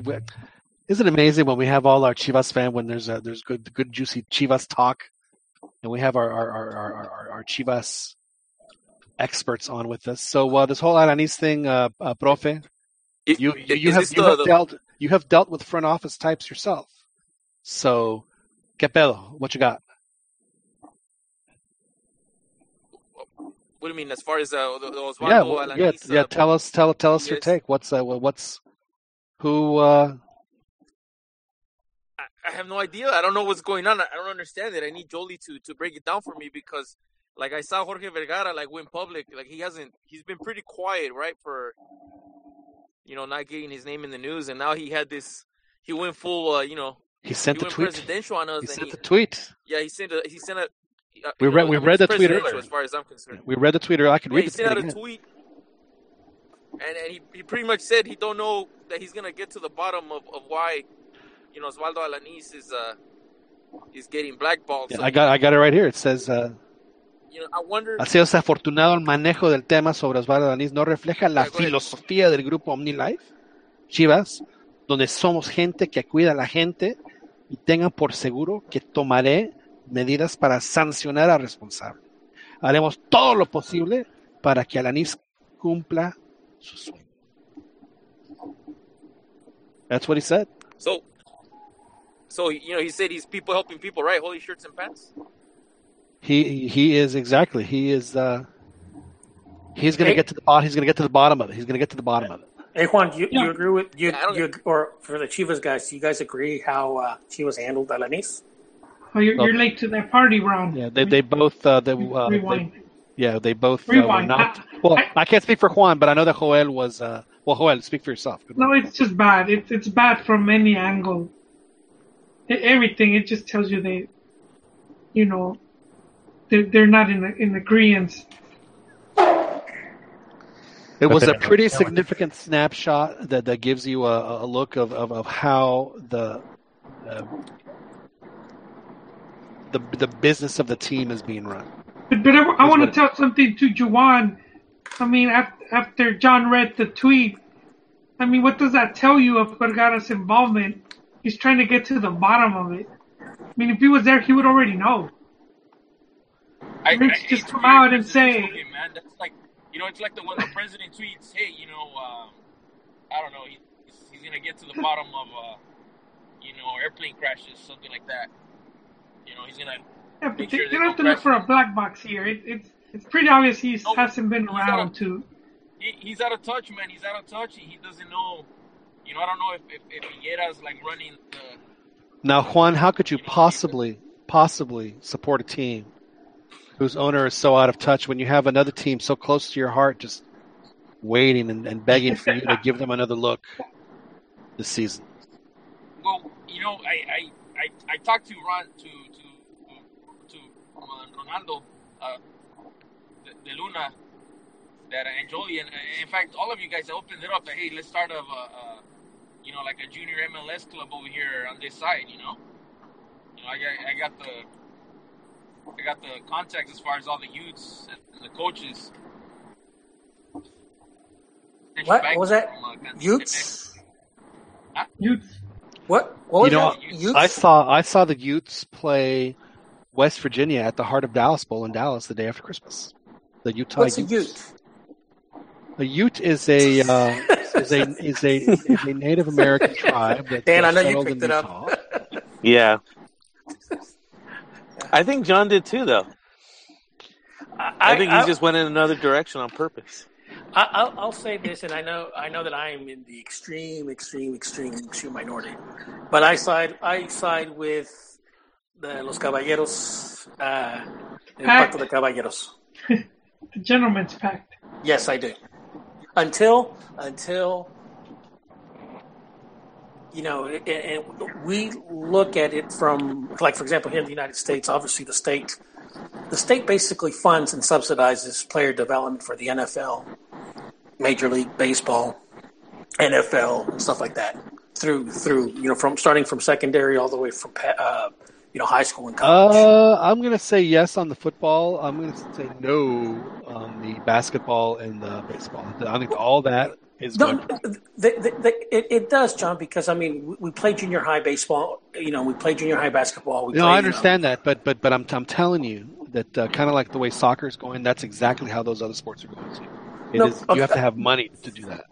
I, You, you know, I, I'm, I'm curious. I'm just gonna ask a question because I'm curious that I learned uh, of a of a football academy, Pointy Ball, here in uh, in uh, in the LA area, in uh, in Norwalk, where the, the players are. It's like different age groups, like a large age range of, uh, of players as young as ten. They get a scholarship and they're getting like uh, professional guidance in, in, with respect to grades and you know schoolwork and getting them ready academically and and uh, and, and also uh, athletically, uh, skills etc.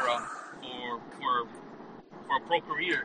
I don't know if this is pretty common in a, in a lot of cities. In Well, I mean, there's the IMG Academy that does that for a variety of sports, including football. tennis and stuff like that. I mean, Yeah. I remember in Real Sports when But- they were interviewing, you know, what's her name, that tennis star, uh, Maria Sharapova, when she was like 12 years old. But no, but, but but going to what I'm saying is like, you know, to the extent of what how much each sport gets, yeah, yeah, you can make that argument, but but what I'm saying is that it does get subsidized. That's not the case. That's not really the case in Mexico. The, the the money that gets thrown for youth development you know, and not just in soccer, but just across the board, it's, it's pathetic. I mean, that's one of the reasons why Mexico does pretty poorly in, in the Olympics. And, you know, many, many Olympians have always said that, you know, they get hardly any public, you know, uh, money, hardly any private money. The money that they do get, really, it, it's not, it's not that they get, you know, throughout the four years. It's only when the Olympics come and Right. companies want to pretend that they're all patriotic and want to make it, you know, that song and dance that, you know, that they, that they uh, value sports and that they, you know, are always promoting and, and, and supporting, which is not true. So the reason I'm saying this is because the owners, the, the, the, the MX owners, they're the ones that are taking the risk. And yes, maybe it, you know what they're doing is illegal in, in, in terms of FIFA, but if if you're John, if you're the owner, and you know Hoy, you're the owner, and I'm the owner, and we're all owners here, and we all say, you know what, you know, it's not just a one size fits all. We need to protect our investments, and then we all agree, us, you know, all eighteen of us. Then I'm sorry, that's that, that that's that's just the way the business is, is done.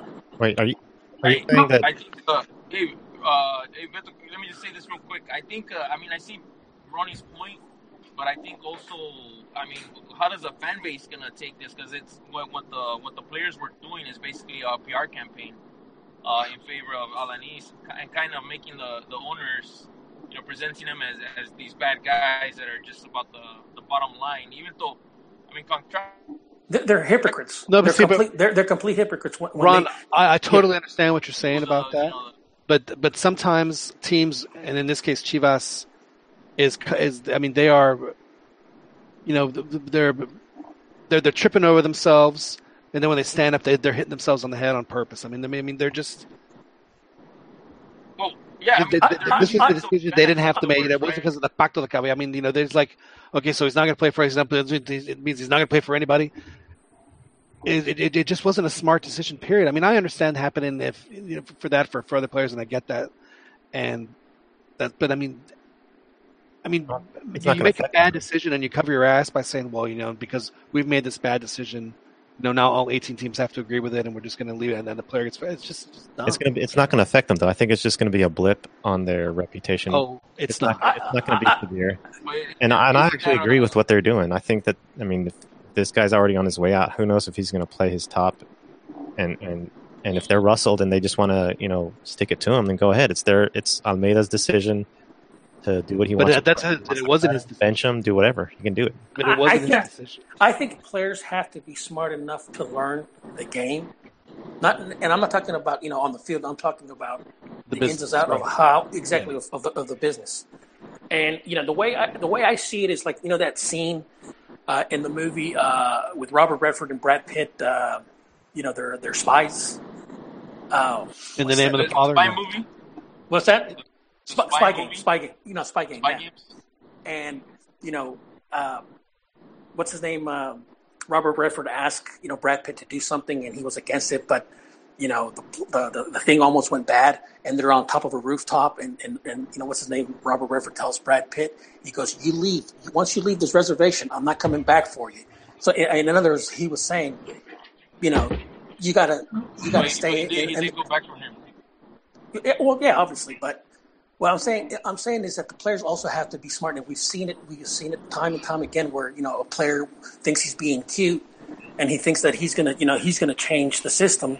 So is Vergara Robert Redford? I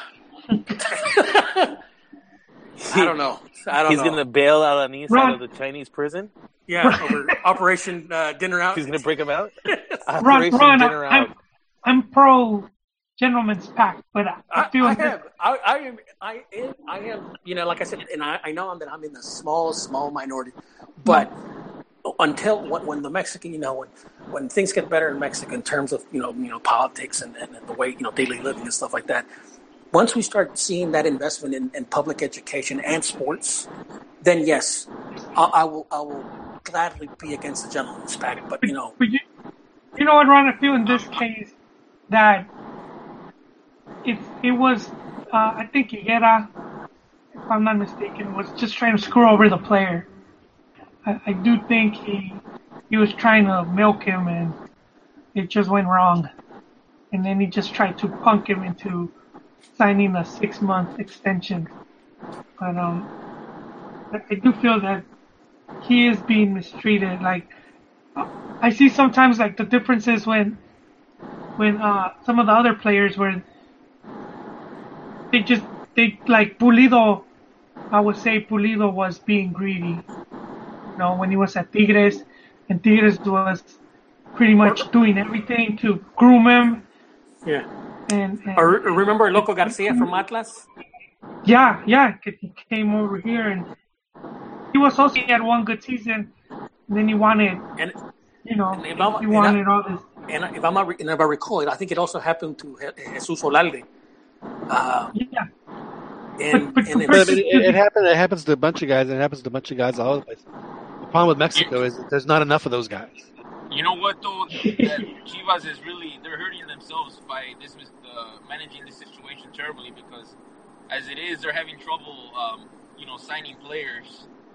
And uh, we, we go back a few years where they were overpaying for, for players, and I think Joey's made that point a few times where they were they were overpaying for players just because they, they had a bad rep, they, that they were a bad organization. Yeah, and, and players that weren't even that that good, they were like iffy. But but they're always that they're always going to have to overpay for players. Now, this little Twitter this little Twitter battle that they won, the Players Association. Do you think do you think it's they're really going to win the, the war? But the players no, because the Players Association has no power.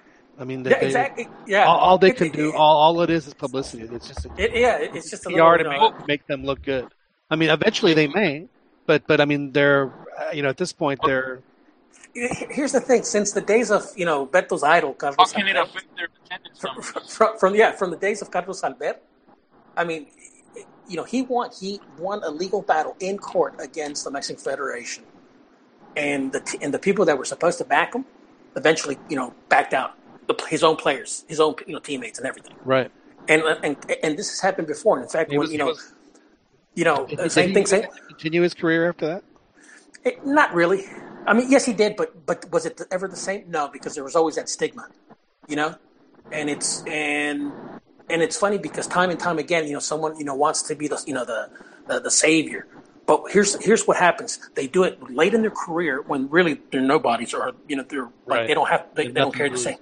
It's like a senator who announces his, his, his he's resigning or, or retiring at the end of his term, and then can you know knowing that he didn't have to worry about getting reelected, can just you know say what's on his mind. The Yeah, same thing. but us- but usually they do it when they're a little bitter because no team wants to sign them. Like in the case of Alex Agui- Aguinaga or even Chaco Jimenez or or you know now even Rafa Marquez and stuff like that.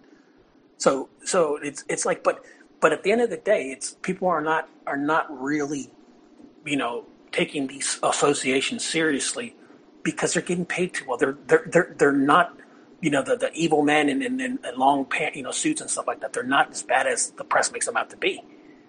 You know, and, and I mean if it was, the Players Association would have backed Carlos Alberto. They would have backed you know the guys that wanted to uh, you know remember Joel the guys wanted to sit out the Copa America in '93 because of the draft when it came down to you know, you know they made they crop you know they they made they made their line in the sand, and they crapped out. It's like okay, we'll go. Well, the whole thing about the Albert is it is that it, it's really tough being the first, but for him there, was- there was there was no second, you know, immediately after that, so there wasn't there was no momentum gained gained by by what he had done. Isn't isn't Um, it not a, a Pacto de Caballeros thing? Because it's just Chivas that's screwing him. No one else is, you know, if he wanted to go to Querétaro, he probably could have gone. Uh, if you if no other team is in, involved in this, right? It's just Chivas. Well, Well, he could Well, go so on, I think we could see that if- if- to another team without any problem. okay, so it's just will it be not- another, a problem though? If if it was a real like pacto, like where they really want to blackball him, wouldn't they not take him? there isn't no. I don't see a reason why any, any other team would even care. It's just Chivas. They're mad because he did, he wanted a raise. The way I understand it, Chivas is mad. He wanted a raise and he didn't want to resign, and now he's going to fulfill his six months that are remaining and then get out for free. And Hey, hey. Chivas mad. Hey Dan, He's, he's going to get paid to do nothing. Yeah. Did did you ever watch that that comedy special from Damon Wayans like back in like the early '90s?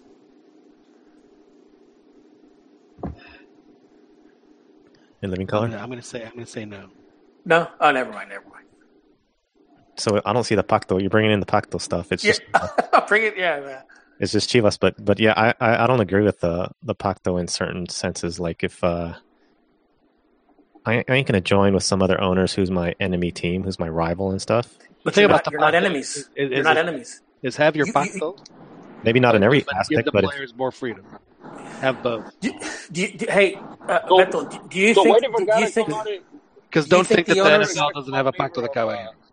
every the MLB, the Major League Baseball has Everybody. a Pacto de Caballeros. NFL has a Pacto de Caballeros. The NHL has a Pacto de Caballeros. All these owners, they all sit at the round table and they hire they hire and they have a Decio de Maria. You know, they have Goodell or they Well, have NBA you know. has a free agency, man, uh, and I think NFL has something similar, right? Yeah, but for, not but not but not every not every league has the same things. and not every league has you know you know revenue sharing. Not every league has you know some. Well, I, Well, I mean, I mean, some leagues have free it's not agencies. Some leagues give entities. Some leagues Yeah. give like like uh like you know a, a loyal if they have a salary cap they'll give like a like a like you know if a team wants to you know if a player wants to resign for the same team they get like a like a like a like a loyalty bonus like you know this you know this chunk won't count against the salary cap. s- some leagues have guaranteed you know contracts. Some of them Oh, don't have. geez, Some of them don't NFL have. does not have guaranteed contracts at all Yeah, I think I think the NBA or, or MLB, one of those two. I think they do have like a, a MLB guarantee. and NBA both Yeah, so it, it it's like w- w- the, the Sign point. Is, trade the point deal. is it's the point is that you know that Yeah, you know each league each league they have their pacto de caballeros, their owners. They have you know their their their goon to oversee the day to day, and you know and then, like for example in the case of the NFL, that's that, that's a Roger Goodell. That's like the, that's the Maria's you know job. Well, it- yeah, I mean that's U.S. sports, but if you compare it to like European, uh, you know, soccer and the different That's leagues, the, well, that, that's the same same have- thing. Same thing. The FA, like the football league, back in the in 92, 93, they said screw Yeah, you, the FA, I mean, and they have and they players sworn all and they they, broke away and they broke away. You know, So so the pa- the Pacto de Caballeros, it's not the evil monster in the room, like like the Mexican Yeah, again, I, as I don't believe. mind the Pacto de Caballeros, and it's fun 'cause like you said. I mean, you've pointed out, but but to me, the, the players just have Hey, to guys. have they have to have uh, they have to have a, a, a bigger say in their own careers. True, That's but only- here, here, here's the thing. And and if that if that means and, and and and I think I think that they can both coexist very comfortably like that. With the probably the I mean, come exception, on, it's it's ridiculous to say, "Hey, I'm gonna not play this guy," but you guys can't ever play this guy either. What the hell? I mean, I'm not talking about I mean, just, just any player, Why, I think Europe, or or, or like or, or like there's- uh, there's no- you know, if, there's if. Chicharo comes back, you know, inevitably to Liga MX, if he doesn't go to Chivas, you know, if he goes somewhere else, you know, he, he can't even do anything until Chivas gets a piece. I charge for water, John. type of case in Europe? I charge for water, John. I I, I agree with the owners. I'm kidding. I'm kidding. I think So- I heard you on, or, or is that keys rattling? If if you charge for water, I'm kidding, dude. I'm kidding. no, but if you charge for water and someone comes over to me, I'm not going to be like, "Hey, man, he doesn't charge for water, or he charges for water, Or- so I'm going to charge for Or, water." or look at a player like Tano de Nigris, who had to spend his entire career in Turkey because Monterrey froze him out. Yeah, that's crazy. Like if I wanted Pulido or De Nigris or whoever or Alanis, because he's a benefit to my uh, team, I'll take him. I'm not gonna. I'm not gonna not take him because he screwed Chivas. Uh, okay, but Lucky here's the, here's here's the other side of the coin, Bethel. Let's say let's say you spent let's say you spent you know significant amount of money on on uh, on a player, okay, and like let's say that you know the contract is is up, but you know next but the thing about it is like let's say that a team in Europe wants to buy him for like let's say ten million dollars, you know, but what so what you don't get anything. Well, what you do in that situation is when the guy's contract is up, you say, "Hey, man, we're going to sign. We're going to sign you for a quote unquote six month contract. That way, they get a piece of it." That's what they did. That's how. That's why that happens. I mean, Yeah. when Guardado, Guardado was Guard- Guardado was going to be, he was he was going to Europe, right? He was, and, and then he signed a contract for Atlas for like a year to whatever it was, knowing that it was so, so because they could make. So I mean, that stuff happens all the time. I mean, there's some teams that manage But that well, some teams that 'cause, don't. uh, they, they're still old, right? Deportivo La Coruña. That's why hasn't paid out. Deportivo. This, this well, yeah. Yeah, but They- who's gonna, they who's gonna still sign a six month extension though? Like if your if your contract's going to expire and you're ready to go to Europe, why But I don't think he was ready to go. I mean, if he wanted to sign, uh, evid- evidently, allegedly, wanted to sign a three-year contract with Chivas. So hey, guys, I, I'm still curious. I know we're getting into the Pacto Caballeros. I'm just curious why Vergara made that statement. What is he? Well, what is the benefit to him to make such a statement? well, he's Uh, he's gonna get to the bottom of it. He's getting to the bottom of it. He's Juan. taken to Twitter like you know the Orange Man. He's gonna Okay, get to the bottom of it. he has the effectiveness in it. Ex- ex- ex- Except his tweets are, are not nearly as That's frequent. damage control. Chivas is looking bad right here in this Yeah, I'm exactly. situation. How man. many how many bugs. times have I told y'all why can't Liga MX and FMF? I mean, what is so hard for them to, to hire a really good PR person and have a PR person all right, deal all with right. all Who's, that? who's, who's drinking and who didn't? Who's not passing them? You know who you know who has a, who had That's me. That's actually me, dude. you know who had a PR? You know, Chava Iglesias had a had Are a you, PR. are you Chava drinking soy, Ron? No, no, no soy. It's uh, it's uh, mineral water. Soylent? Peñafiel. Peña Fiel. Soylent protein. Oh, I, I love Tehuacan. It's delicious. Yeah, I love it. Yeah. It's good stuff. Don't act like you're not impressed. So I what was that? What, what was your just what was your question? Damage Juan? control, man. Yeah, it, it's they're they're Yeah, totally it's hosed. They made Vergara was- so bad. Yeah. and, and that's what I mean. They're they're they're gonna lose money on this. They might their attendance, their the, the fan base, you know, is gonna not gonna buy the the merchandise. I don't know. I don't know about that, but I mean, it it just looks bad when you have everyone saying different things, kind of playing hot potato. You know, sending them to the sending them to the under twenty team, and then and then when the player union makes a big fuss, all of a sudden, oh yeah, we fixed. The situation has been handled. You know, and then come back to well, he's not playing because he only has six months. But then you look bad because you get Kota for six months on loan. Right. Say he's going to be with us for six more months. Yeah, that that's wrong. That's one thing I said. Um, you know, if it's over wages, because that was one of the rumors I heard that the team was trying to cut back on wages and the payroll, then I don't think they should have gotten Kota on loan just to make room, you know, for to pay some of these other players, especially the veteran players, you know, just to be able to afford to have them on the roster. Do you, do you think this is, increases or decreases Chivas' uh, chances of signing uh, future expats like uh, I don't know Chucky, Vela, Gio, No, I, I just think they they just have to be more smart with the with the you know with the contracts. But but those You know what half of those- those guys would say when they say, "Hey, you know who's interested in y'all?" Chivas. Don't make me laugh. Come on, Juan. No, but but they, they those guys know what's up already. They have really good promoters and and they they already know they they already know how to play the game. They'll go No. into it more cautious. Well, with more guarantees as well. That's why it's it's You know, more I- I- likely again, for them look, to end up in business- MLS. It's all got to be in writing. You're not going to make the right decision every single time. You're going to make some wrong decisions. It, it, it's how you handle the aftermath of the wrong decisions. You know, you know, and how how long are you going to let it affect you? And right now, Chivas is is is, is massively letting this bad decision affect them, and Yeah, uh, and- they need and- to tie it off as quickly as possible. And, and you know, John, I could, I could, I could see why, you know, like Alanis would want better wages given that, um, he's a national team player. And, and I, I, I don't, I haven't seen it, but it, it'll be interesting to see how much he makes compared to some of the other, you know, some of the other, the top earners of the club. Right. So that, that could be Yeah, another yeah. reason, you know. Yeah, you know, but it, he's probably it, it should be a negotiation. I mean, at six player. months, you can say, "Look, I'm honoring my contract now. You know, I, I want a three-year extension," and they have to come back. So, and then it's a negotiation, and you work it out.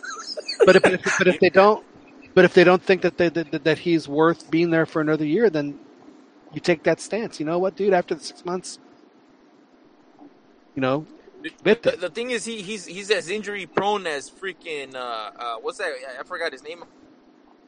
Already. The defensive mid that Chivas used to have, the ball guy. Oh, the ball His name guy. anymore. Chaton Enriquez, Enriquez. Chaton Enriquez. Could you imagine? Yeah, you know, if- Isn't he back at Chivas? Didn't Santos send him back? Hey guys, I think one of the, uh, the the biggest parts of this whole thing that we're missing about about this whole conversation is that you know we talk about free agency and, and especially how it's done here in the U.S. with, with with the major sports where the players are free to move around. How different would those leagues be if, say, Jerry Jones, you know, seeing he's got a pretty good team, uh, you know, is missing one piece, goes to the other owner saying, "I'll pay you two hundred million dollars for Tom Brady." got a few years left on his contract. How different would those leagues look if if that's to, so so the fact that that that clubs, yeah, you know, once a player's contract is up, he can go wherever he wants because his contract is up. But but so how? I mean, obviously, that's the biggest difference in in, in player movement between soccer and, and, and at least the leagues in the United States. It's amazing we're talking about these uh, these antiquated teams like Chivas and America when the the Monterrey teams are are taking off and they're going to be dominating from decades to come. We don't know that. We don't know that that? yet. Decades, decades. is this word? What is this word?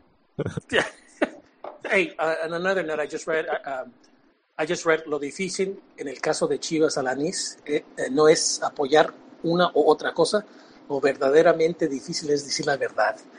And someone responded, lo difícil para ti fue encontrar tus dientes cuando el vengador de Tepito te reventó el hocico.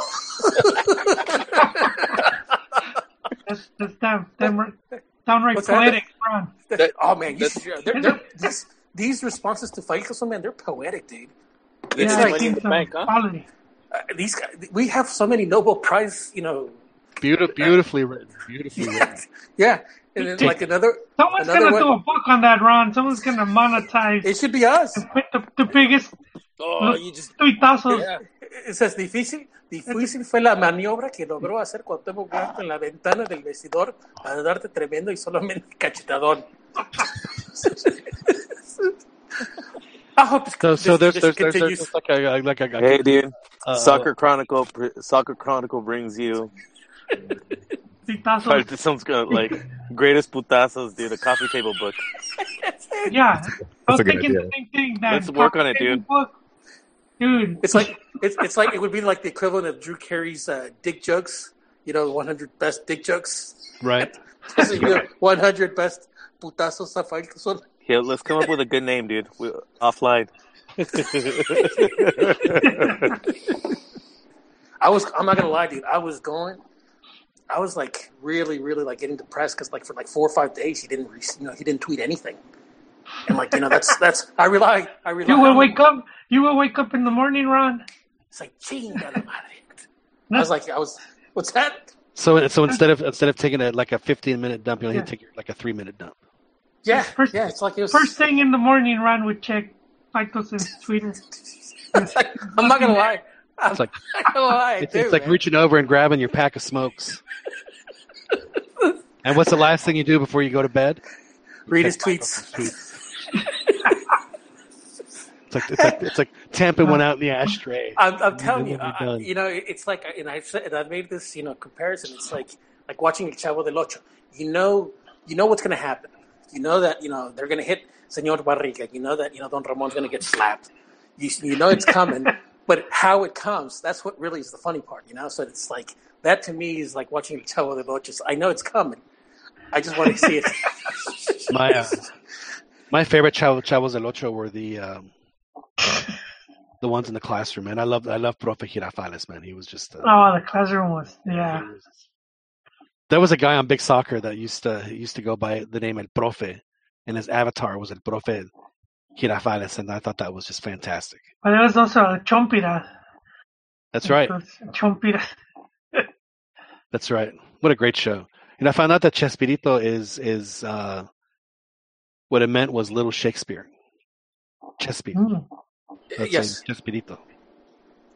Little Shakespeare, because uh, yeah, he was he was a writer for Televisa for many years before he started performing. Right? Ron, Wasn't that how he got started? Uh, I'm not sure. I, I know that he.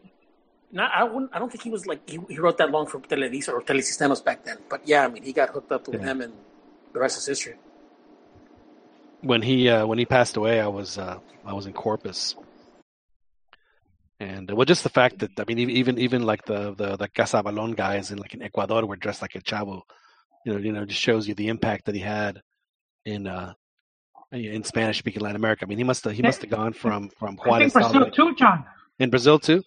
You know, Yeah. from Juarez down to Tierra del Fuego. I mean, it was it was you know certainly one of the one of the biggest TV stars of uh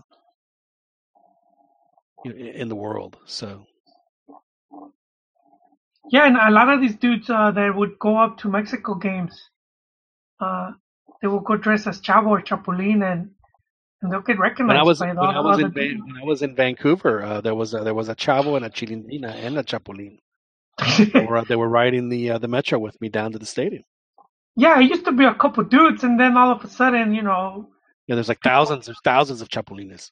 yeah, people were getting, you know, just That was I- I actually would one say- of my uh, my most touching and poignant moments for that. You know, after he passed away, because I mean, I don't know about y'all, but I mean, I, I grew up watching Chespirito, so I mean, he uh, and I'm sure you guys did too. Uh, I mean, he's still on. I mean, the stuff is still on. But uh, that that old uh, DC comic when Superman died and they had all the all the superheroes, they had his casket, and somebody had uh, superimposed the the the Chapolin ch heart on the on the casket instead of Princess was fantastic, fantastic. One just uh, it, re- it really really captured the moment. That was, that was actually one of the first superheroes I saw, Chapulin. yeah. Oh, me too. I was I was a a little. I mean, I barely remember, but I definitely remember that. that was a superpower to to get really small. Yeah. It's kind of counterproductive. So And the uh, and the thing with whole Chespirito and the you know the is it, it was not necessarily a uh, uh, an fu to U.S. you know you know superheroes, but it was that Mexico and Latin America needed their own. So that's why he created the, you know those super the, the Hispanic or the Latin American superheroes, you know. But he didn't make them with like magical powers and and you know superhuman you know feats. You know he he basically decided to use what we all have as you know our humor and our wits and stuff, which I think is brilliant. You know. yeah, absolutely. And of course, he did score. You know, I, I can't give him the greatest goal in in in, in Estadio Azteca history, but Oh yes, certainly the second el, el chanfle, el chanfle. Certainly the second grade. Do you Absolutely. remember? Hey, do you remember when uh, when Chamagol would score and he would- always he'd always celebrate with Chespirito? But the ones that were the what my favorite celebration, and I think I think he did it to your team if I'm not mistaken, Pumas, was that he scored and like El Chanfle, you know, he would pull, you know he would pull up his pants like you know from the side and then from the front, you know. I thought that was one of the best celebrations that I'd seen in all. you know. Yeah, that you have to give him. Uh, So I saw that up with uh, cause cause wasn't he a Necaxa fan or or or was he Americanista? Who? Uh, Bolaños. Bolaños was Americanista. Oh, he was. Yeah. yeah, he an was American. big big time. The, you know when the uh, you know the Monty Python does their international philosophy bit, and uh, the, I think Michael Palin whatever like scores on a on a diving header uh, in the at the end of it. He always thought that the BBC should include that goal as part of their like you know hundred great goals, you know videos, and uh, and I think that you know the the the, goal that Chanfle scores at the Azteca there was uh, should definitely be uh, considered when they do the Liga MX 100, you know, 100 great goals. It should definitely be considered one of those. One of those. All right, gentlemen, we'll wrap it up here on, on the Cantina MX podcast. Uh, uh, just a, a brief uh, foray into uh, the first week of Liga MX. It's uh, it is back, and it actually starts off conveniently enough with uh, with Tigres def- uh, starting to the, the defense of their title. Uh, they're playing at Puebla, where apparently they haven't lost in ten years, and then uh, Atlas plays León. So you know some decent games on on, Friday night. On Saturday, uh, Cruz Azul plays Tijuana, and and, Mona- and uh, Monterrey or Monterrey plays uh, Monarcas. Uh, Pachuca plays UNAM, and Necaxa plays Veracruz. Veracruz has a new coach, Memo Vasquez, who uh, well, at least for Veracruz's sake, uh, you know, they, I'm, sure they're, they're hoping that he uh, can save them from uh, relegation. If he does, then uh, and he's cut loose, which he probably will be, then then he's going to get a, a, a great shot of doing the exact same thing for Pumas the following year. And then on uh, on on Sunday, we have quite quite the, the the roster of games. We have Toluca playing Guadalajara at noon.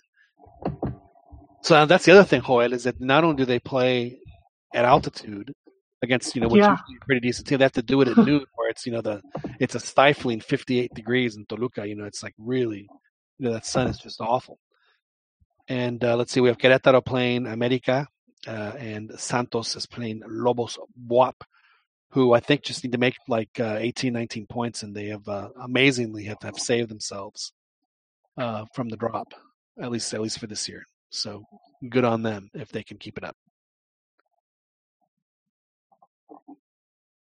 And that's the uh, so I believe that uh, uh, that that that uh, Ron is on record. He has he has he has uh, added to, to the official record saying that if, if, if VAR goes into effect for the Clausura, then America wins going away.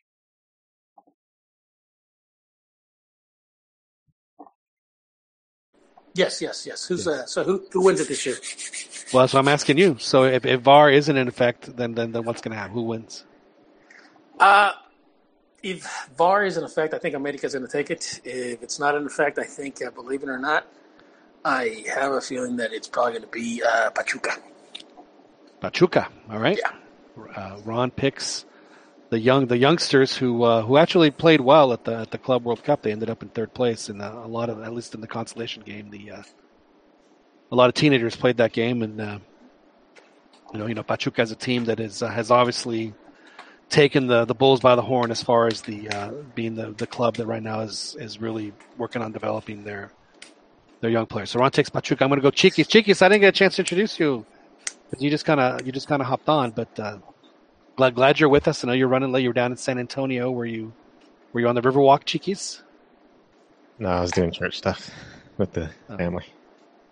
Church stuff with the family. All right. So you've you've had you've had time to ponder about everything, uh, Chiquis. So who's who, who's who's it going to be? Are you are you are you are you are you is is winter still coming for the rest of uh, for the rest of Liga MX? The teams from the north. Uh, no, the North are going to continue on. I was I was watching a hilarious uh, episode of uh, Picante when they were just attacking. They were going off on uh, on uh, what's that team Toño? from America? Oh, Toño, No, the uh, the, the token Americanista, no, the owner Americanista. uh, Peláez. Peláez. They were going off on Peláez, man, and he was getting rustled because uh, Faitelson and and everyone was telling him that Monterrey, Monterrey are the teams. America's, you know, old news.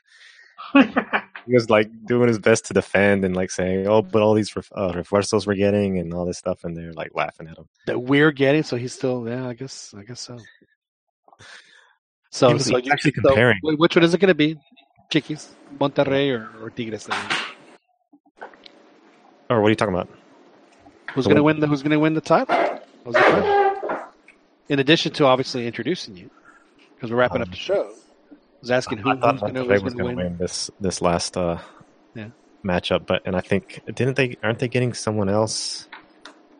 Well, they got uh, the Urretaviscaya guy from uh, from Pachuca. Oh, yeah, that's it. Yeah, they they they should take it then. Okay, so you think that, that that's the move that's going to put him over the top. Yeah, I like that guy a lot. Yeah, he's actually he's, and he has a, and he's on the Uruguay radar for the World Cup, so I'm sure he's hoping that he has a good season as well. All right, I'm going to move on down to uh, Mr.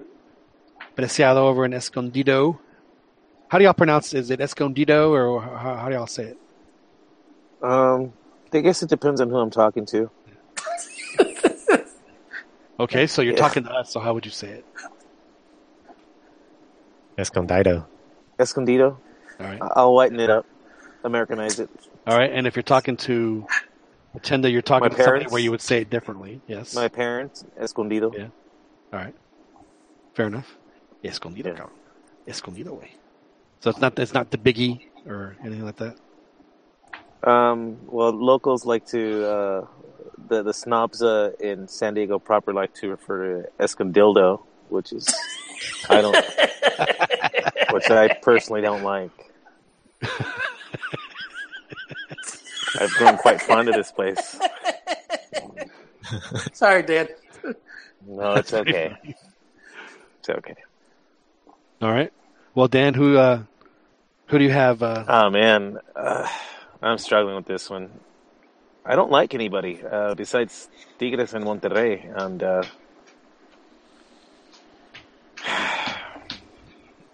the likelihood of a, of a for a repeat is pretty low, especially with with the, with the extra games going on. Yeah, what the hell? I'll, I'll pick them. I'll pick them again. What the hell? Who? I'll pick Tigres. Tigres? Tigres. Yeah. Are they going to do the? Are they going to do the double? Are they going to do the double? yeah, I'm gonna say they're gonna they're gonna they're gonna eke into the playoffs. Uh, I, don't, I haven't seen the calendar, but I'm assuming that that maybe the the games will be over and they'll be able to concentrate on Liguilla. All right. So Tigres, and what about Conca Champions? They're going to they're going to take that one too. I'm hopeful. Yes. Well, at that point, after that happens, will you be able to put your put your hands on Tuca's shoulder to say, "You're finally a man," and you can. I want to believe, dude. From your, you can move on. I wanna believe. hate. All right. I want to believe. So Dan Dan says Tigres double Joel. And now before we go get to Joel though, I want to. I'm, I'm sure, I know that Rigo dropped off, but I'm gonna. I'm, I'm, I'm gonna make a proxy pick for Rigo and say he's picking Chivas. He's picking Chivas. Yeah, he's He's, Jo- Rigoberto is going to pick Chivas. So, uh, Joel, what you got? John. I think you called it at the beginning of the show. I think you went with Cruz Azul. Uh, this could be the year, man. This could be the year they get their Cruz mojo Azul. back. Teams, uh, you know, it's a World Cup year. Some of these South American players are gonna have to pass, and I think they might, you know, ease off, ease off of the pedal as a, as the league is coming to a close.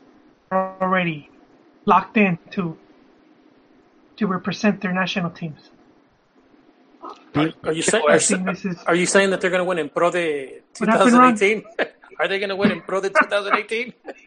pretty much, man. I- I- I think that- but I, I, you know, th- this is my prediction. I, I always make a second one at, at the midseason yeah, me too.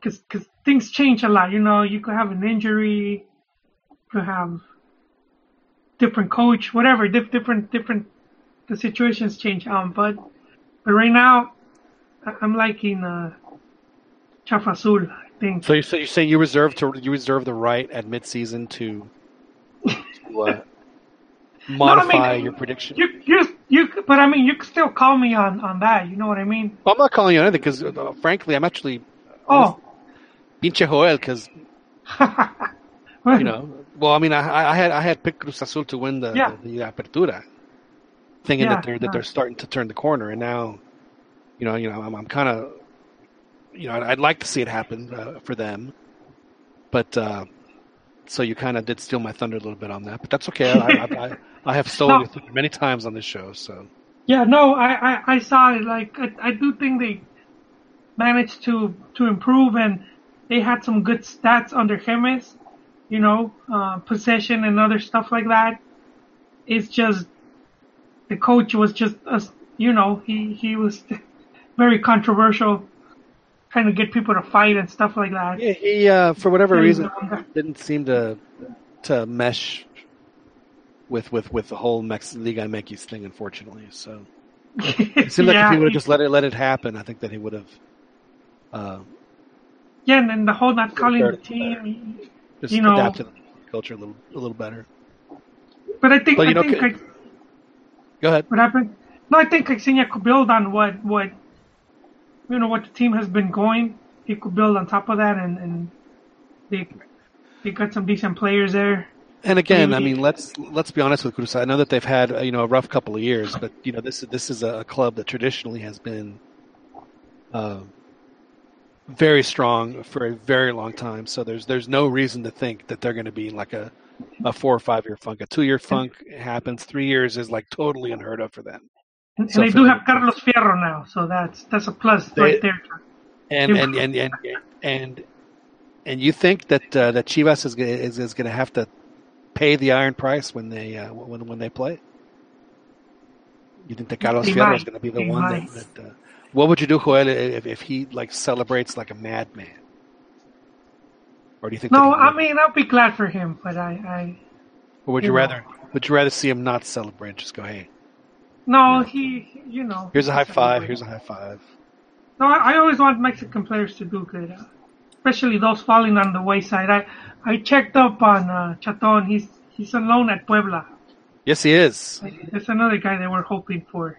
Chaton is gonna is gonna have a is gonna he's gonna be like like it's gonna be like the the early version of Dark Phoenix. He's gonna rise and uh, and and and make it and make it to the uh, to the World Cup. No, I, I think Cruz Azul is a really good pick. Uh, I mean, honestly, right? I mean, at this point, it's the usual suspects between uh, between Cruz well, America, Tigres, and Monterrey. Uh, I, also would wouldn't mind adding uh, uh, uh, León and even Monarcas to uh, to the mix. I think that they both have I mean, they made the Liguilla last year. I mean, they you know León gave Tigres fits and Monarcas. You know, they kind of got got the shaft as well a little bit on their, you know, as far as refereeing goes. So, you know, they, they certainly have some dark horse potential. But but I do think that ultimately at the end it's going to be. Uh, I think Monterrey is going to take it. I think that it's. Uh, it, they're not going to have to deal with Conca champions. Um, I just think that they're that, that they're going to be in good shape to. Uh, to and it had and it had to it had to hurt them. It had to hurt them. I mean, for one, Pachuca to win a, a title before they did in their stadiums, but for to see Tigres run around that sta- that stadium You know, with that trophy think, before um, before it, it won't happen this next that. season, John. Because it, because of the hurt, I think it, it's going to linger a bit. Really, you think that they won't be able to get over it? You think it's going to Linger for enough. the, for the whole season for uh, for Monterrey? It's just going to they might as well just start pumping this in the at the, at the, at the tamalera because everyone's going to be so upset. I'll be I'll, I'll, I'll be I'll be choosing them uh, next next season. Oh, so they, you think that there's going to be a season long hangover, but they're going to they'll get over it. Interesting. Let's start writing some of this stuff down. Now, before we go, I know that uh, uh, not the we're like you know trying to hit a number or something, but uh, I do want to uh, Ron, and I need to I need to get some some pen and some paper here to write this down because we've all made our our World Cup predictions. So and we all kind of made them like like you know you know just like first instant reaction to see how uh, how things worked out. So we're so we're gonna we're we're gonna do that with you. So before before you go to sleep, we're gonna see how uh, how, how things work out work out for you here. So let's get the. Uh... Oh, perfect! Here's a a downloadable PDF. That should work. All right, here we go, Ron. Group A has Russia, as you know, Russia, Egypt, Saudi Arabia, Uruguay. Who advances out of Group A? All right, let me look at the groups. Hold on, let me get them. Wait. No, all right, all right, all right, all right. All right. Call the group. up. No, give, me, give me a chance to get a pen and paper. What cup? Pen and paper.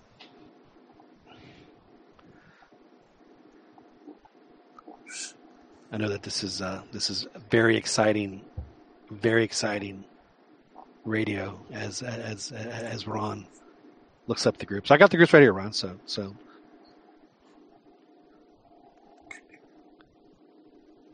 All right, so who did you? I'm sorry. So, so Group A: Russia, Saudi Arabia, Uruguay, and Egypt. Those those are your four. Who who advances out of that? Uruguay and uh, the the host. Uruguay. Who? Uh, okay, and, who's uh, and who's first? Who comes? Who's in first and who's in second? Uruguay, Uruguay. first. Yeah. All right. So Uruguay I mean, first. yeah. Russia second. So you think Russia's going to beat Egypt? All right. A lot of us. A lot of us had picked Egypt there actually. So interesting. Uh, group two, we have Morocco, Iran, Portugal, and Spain. I think it's the the, the Europeans, Spain, uh, Spain and, and Portuguese in, Port, in Portugal.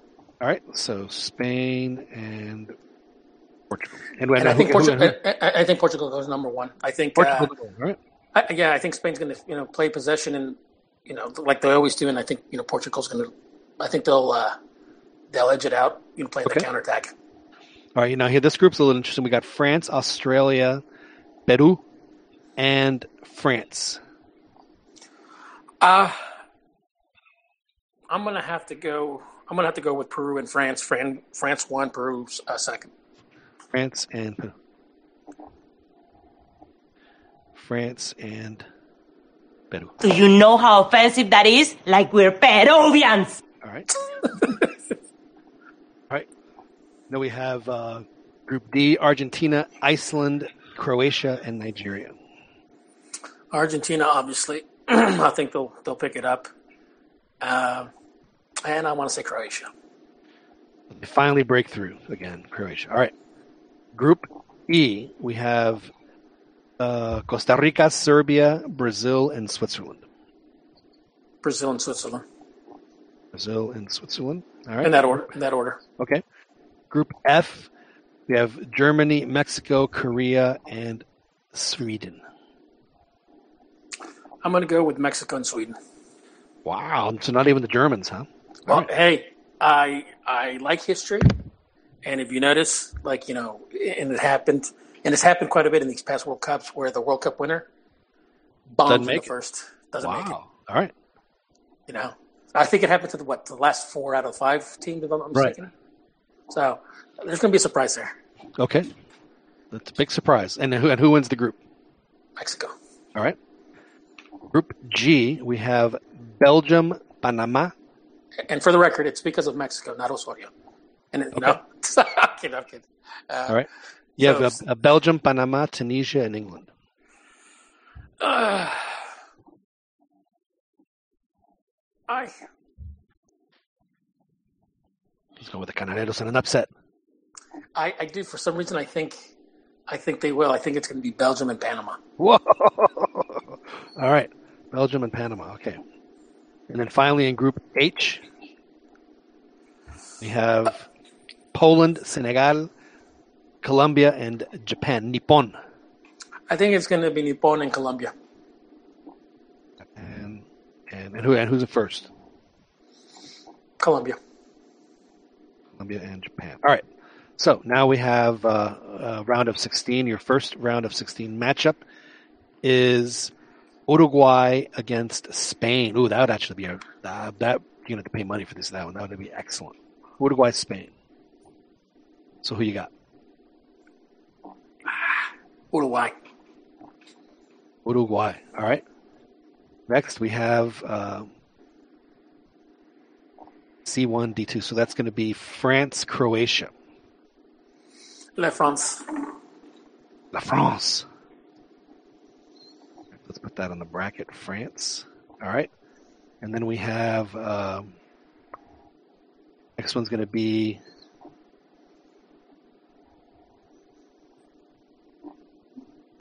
Hang on a second. Okay.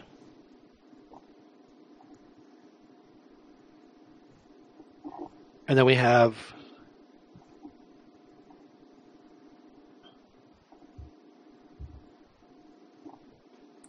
this thing's totally. Oh, okay. All right, here we're here we are.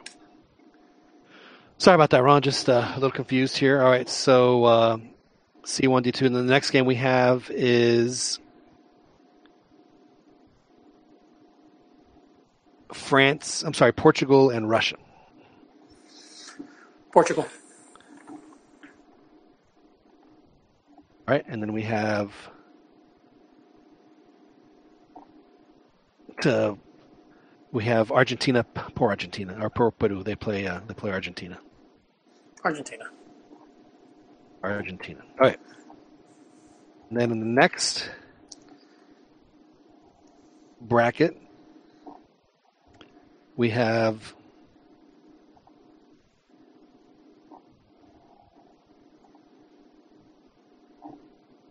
Brazil against Sweden. Uh, Brazil. Uh, Brazil. All right, and then they're going to play G1, H2, so that's going to be Belgium against Japan. Belgium. Going with the Belgians. All right. And the next one is F1, E2. That's going to be Mexico, Switzerland. Mex. Mexico. All right.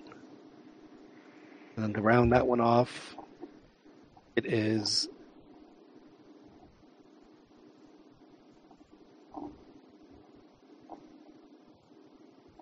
Oh no, it's over here. It's uh, Colombia, Panama. Ooh, a border war. Uh, Colombia. Colombia. Okay, so I believe that we have then for the first quarterfinal for you, Ron. It's Uruguay, France. Ooh. France. France. All right. And your next one is Portugal, Argentina. That'll be a great game. That we finally see Ronaldo against Messi. I think the counterattacking would be. My, I think. I think it's. I think counterattacking is going to be. And who knows how to do it well better? I think Yeah. it's going to be I think it's going to be Portugal because Argentina, knowing you know they, they like to play with possession. Well, their, their- strategy is give it to Messi and hope he scores. Yeah, so I mean, no, I, I, think- wish I was I wish I was kidding, but that's really their strategy. Yeah, With all so, those yeah. incredible players, the only thing they can figure out what to do is to try and give it to him, see if he can score. Okay, Brazil, Belgium. Brazil. All right, and the last quarterfinal rematch of sorts: Mexico, Colombia. Mexico. So then that will have uh, Mexico play Brazil in the semis. Bye bye Mexico. Adios, adios, Adios. adios, Adios. Bicanar.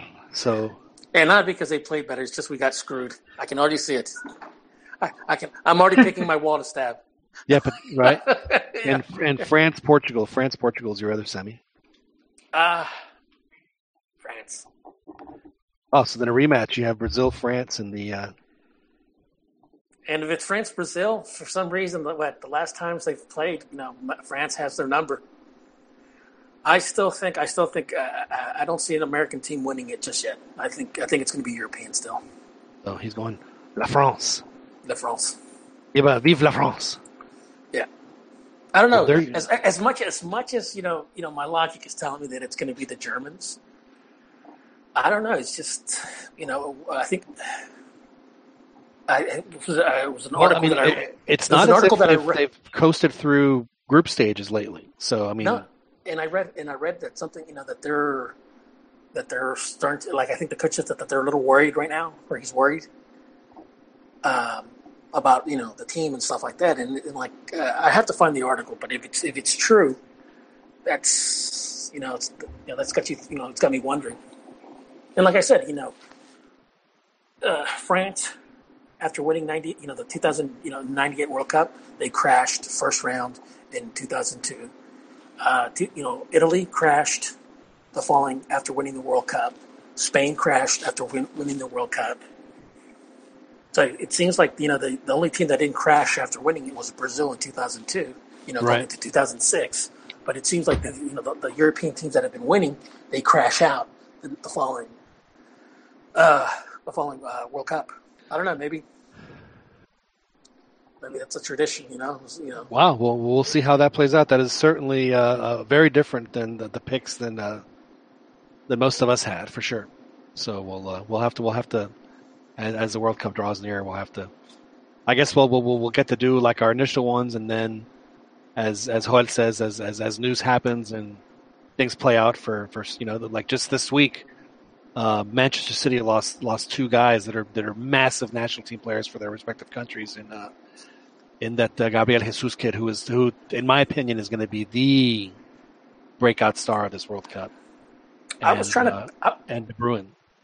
I was trying to pick teams that I know that I've seen counterattack well. For some reason, it seems that teams right now that are counterattacking seem to be winning.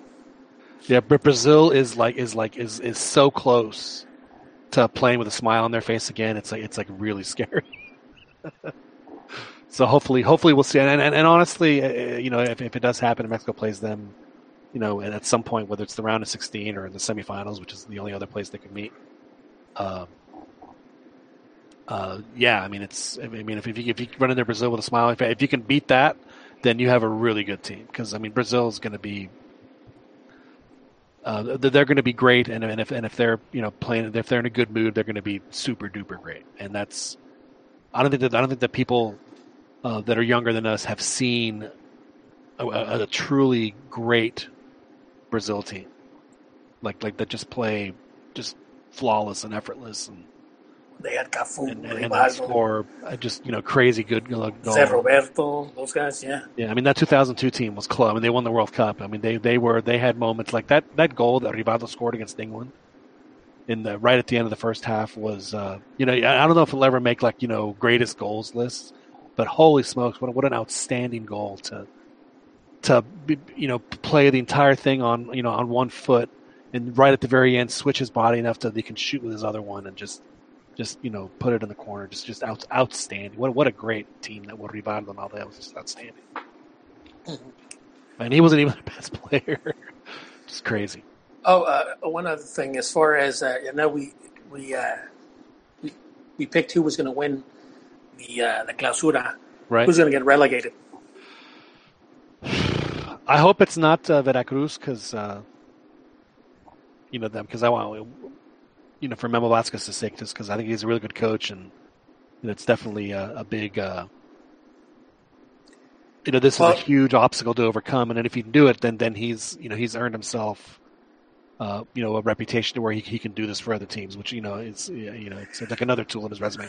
The one that's uh, obviously right now relegated or like is Veracruz. They have uh, uh, the coefficient of uh, well, looking at points here. Yeah, they look have at points, They have 88 points. Querétaro has 96 points. Then you have Atlas and Puebla that have 101 points. You have Santos Laguna with a 104 and Cruz Azul with 109. I think Santos. I think I think Santos and Cruz Azul. I think they're okay. Uh, I even think Atlas is going to be okay. I think it's going to be just Querétaro and Veracruz, just those two teams that are really. I don't. I don't even think that Puebla is going to get into it. I mean, you're you're talking from 88 to one, you know, 101. you Right. know. So Well, I, I mean, yeah, think that, And how many points? So it's, so there's an eight point difference right now. yeah, uh, yeah, eight point difference between Querétaro and Veracruz. I mean, I, I kind of have a soft spot for Veracruz, and for all for all the wrong reasons. Uh, part of it has to do with you know. They're, uh, I mean, I mean, they Fuentes. must have a seriously powerful uh, a, a, a base of families because they. I mean, I I can't think of a team that's been relegated more since, you know, at least in the past twenty years in Veracruz, and they never uh, play their way back in. They seem to always buy their way back in. Yeah. So I mean, it is. They must have just a serious amount. Somebody has a serious amount of pull. Uh, there, there must be. I mean, we've talked about this. I mean, it's it's an old city, which means Yeah. that there, there are families that probably have just uh, insane amounts of money that, that, that, that, that can do this kind of stuff. Yeah, but like I said, I, I'm. It's that's the stadium where Faitelson got famous. Well, sure. You know, I, I would love to do. Uh, uh, well, you know, uh, uh, uh, Jason Markets uh, was telling us about that. He says it's like it's the like the, the drinking is, is crazy there. He, You know, he should like do. full- uh, full- the- you know what the stadium should do? Like a kind of tour. You could go take a picture. Like you could, you could take a picture right there, and then your, friend could go in the back and punch in the head, and or they could just have a hand already. You know, like, like a mannequin hand just sticking out. You, you go take a selfie at, at that spot. over over the, the hol- money, over the holidays. I watched the, the movie uh, uh, "Romancing the Stone," and although the movie in the, you know was set in, in Cartagena, you know, uh, Colombia, the movie was actually filmed in Veracruz, around you know uh, the, the city and the state and the state of Veracruz. And uh, I I just, you know, when I was watching the movie, I kept thinking of, you know, Faitelson, Pirata Fuentes. But anyhow, any- Yeah, see, you know, Pum- Pumas is is totally screwed uh, as far as reg- uh, relegation because they have a season where they got 35 points, and that season falls off the books. Uh, in fact, uh, falls off the books next year. So, I mean, you know, just just getting 20 points, that's going to be a they're going to drop 15 points if they uh, by by just you know just by getting 20 points. I mean, they Pumas has to get a minimum of 25 points for them to be you know not not terrible because because they're going to have to carry an 18 point season and a 13 point season for the next two years in the relegation. So Pumas is going to be in relegation hell for the next two years, And- as and- is and- Querétaro. and this this goes back, you know, when I, and I'm looking at the table right now. This goes back to what I said a couple weeks ago when I said that America was in a crisis when they were in the final because if you look at the points, Monterrey has 149, Tigres has 139, and America has 139. Keep in mind this this is all the all the great you know Tigres with a with 139 points and America with 139 points, identical. And let me quote uh, my cousin Vinny identical. You know? That was a pretty Uh, good southern accent, man. You're a, you're a hick. You're a real hick, dude. what, what's that, Beto? I said that was a pretty good southern accent. You're a real Yeah, hick. it was, isn't it? You know? When they were. Yeah. they had the FBI agent. You know, and, and Identical. And and and Atlas, if, if they if they you know if they don't have a major collapse, which you know it's it's still Atlas, so they lose a 17 point season and a 14. So so they're they're going to be out of this mess, uh, if if they can survive. And uh, you know Santos is a they're kind of like Pumas. They're they're in danger of, uh, but they but they lose a season that goes seven, so they'll probably go up some. I mean, And well, they Puebla, had Puebla they, loses they, a 27 point season too. So if Puebla stays up, it's going to be Puebla and uh, and Pumas next year for relegation. For sure. yeah. Monterrey's fine. America, Tigres, Toluca, they're fine. León is fine. But Oh yeah, yeah. Pachuca, I mean, uh, you know, you know, Santos will probably if they have a decent season, they'll be okay. Uh, Cruz Azul, if they have a decent season, they'll be okay. Uh, but the ones that are going to be in trouble are going to be uh, are going to be Puebla because they lose one to 27, and Pumas, which loses that. Th- I mean, that 35. I mean, that's. I mean, the, if they had lost those 15 points now, they would be they would be in third third from the bottom. Yeah, they, they're right. Yes. So they're they're they're going to be in trouble. Is that the, that's the year that they uh, That they made the final. that they, they cheated their way into the final? I mean, made it How, the how did they cheat? by breaking our poor legs. Oh, you know, I I, and I I looked at that play again, and you know the picture makes it look like that, that he had actually made contact before the ball was kicked, but but that but that, that contact actually happened after Cortez uh, got to the ball first and kicked it. Uh, well, I mean, uh, The Wemes Wemes. and poor Wemes, Wemes. I mean, I, I think it's terrible what happened, but I mean, it wasn't a dirty play at all. But Wemes obviously was never the same player, and he's like, he- he is he's nowhere near. I mean, he is. I forget where I saw him play, but I was like, man, poor guy. He just hasn't been able to come back to it, and I just No, it's hasn't. heartbreaking, man. It's heartbreaking because he was he was decent. He definitely had some. He had a future ahead of him. Yeah. It was unfortunate. It was unfortunate. So who, who so who gets relegated? Uh, I say I say Veracruz gets relegated. I mean, they have to make up eight points, so I think I think you're right, and uh, you know, again, maybe that'll free up uh, Memo to come coach. And Tena, Tena, Fu- Luis Fernando Tena is coaching Querétaro, so I mean they do have an experienced coach there. So he gets the punch. He gets the punches card. You know, I think that uh, that uh, that Flaco Tena is like the Loco Abreu of coaches. He has coached, at least in Mexico, has coached everywhere. You know, Loco Abreu is going to play for his 27th team Yeah. coming up. So Jesus. he, uh, isn't that crazy? That his 27th team. So so Flaco Tena has probably coached for like 10 or 11. So I say, that, Joel, who's gonna who's gonna be relegated? Joel. Oh man, who's at the bottom? Veracruz has 88 and Querétaro has 96. And Puebla and Atlas each have 101. So they're 13 points clear. Oh man, let me see. Um, I need to see Veracruz uh, calendar. Okay. Beto poses the identical, identical. Um, their calendar's not too bad. I think Querétaro gets saved though. Might be between Puebla and Veracruz. Whoever pays their players on time, John. Well, you know, it won't be Puebla.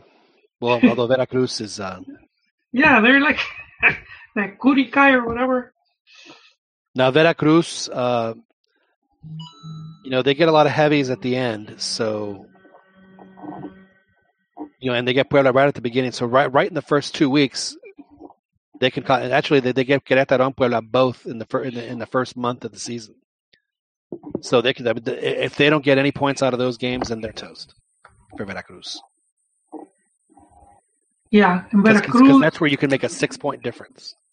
Well, their last, I'm gonna say, yeah, their last games going into like the last half, they host Tigres, then away to Morelia, they host Atlas.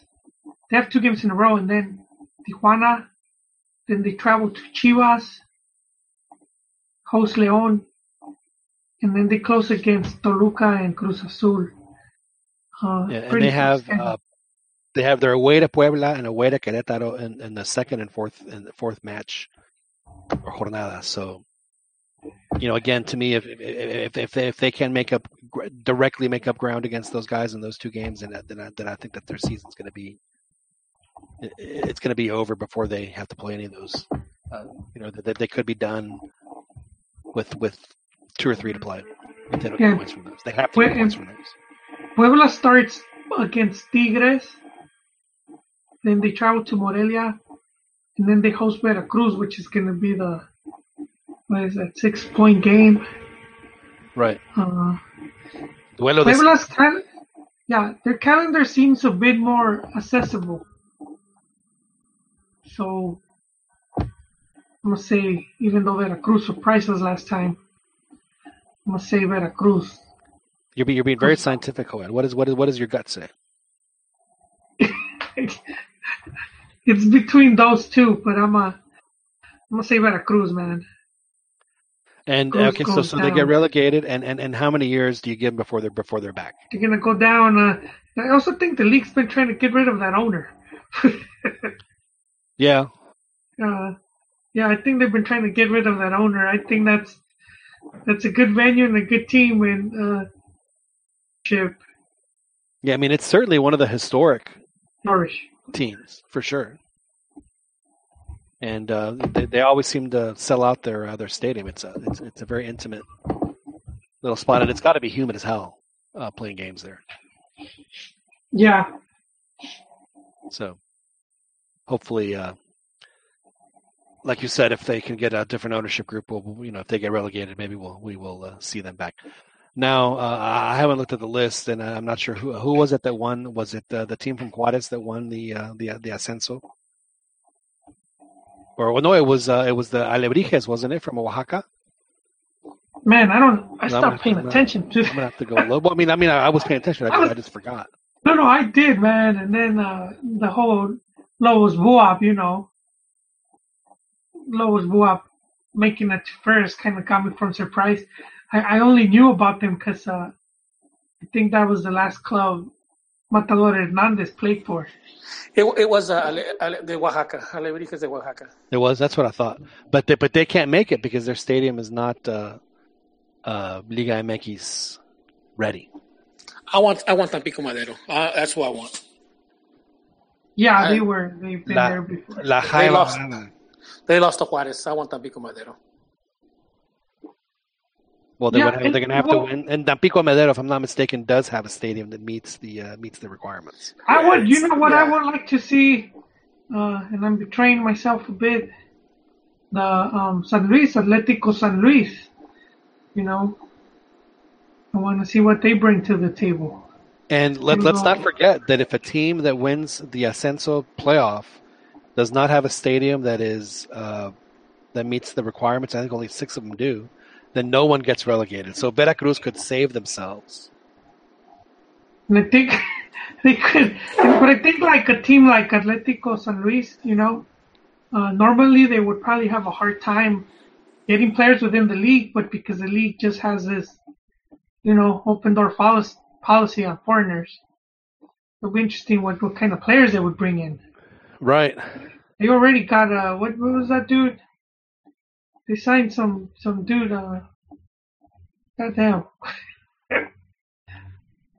I'm not sure, Uh, but I'll tell you, you know, a team that has, uh, for some reason, uh, Sissoko. up There the, you go. uh, Sissoko. the lines of communication with with Spain is Pumas. Pumas has signed their their third Spaniard in like four years. So obviously they uh, they seem to have a, an interesting connection with uh, with a, a Spanish promoter, or at least a promoter of Spanish players. And you know, hopefully this one will work out because uh, the previous two have not necessarily been the uh, the most uh, stellar of signings. But uh, but I, I agree with you, Jorge. I think it'll be it'll be it'll be Veracruz that gets relegated. But I don't think that they go down because I think that a team that uh, is not worthy of of promotion to lead to, to Liga MX will uh, will win the ascenso. So there'll be no there will be no uh, no relegation this time around. Is what I think will happen. So, gentlemen, it was a, a great. uh, But great but but oh, wait wait wait no, wait, wait, wait. wait you don't they, they could always sell the franchise. Well, yeah, I mean, and, and that's how they. Uh, well, that's true. But I mean, if if you're Atlético San Luis, you could just buy it. That is a uh, a wrinkle, Joel, that you're uh, Well, but but what's to stop uh, you know Veracruz from doing the same thing? But uh, so so well, well so Just Well, money, well, well- because I think they've been kind of broke. Isn't that this year the final year of the multi-propiedades too? By the way, the multi-property.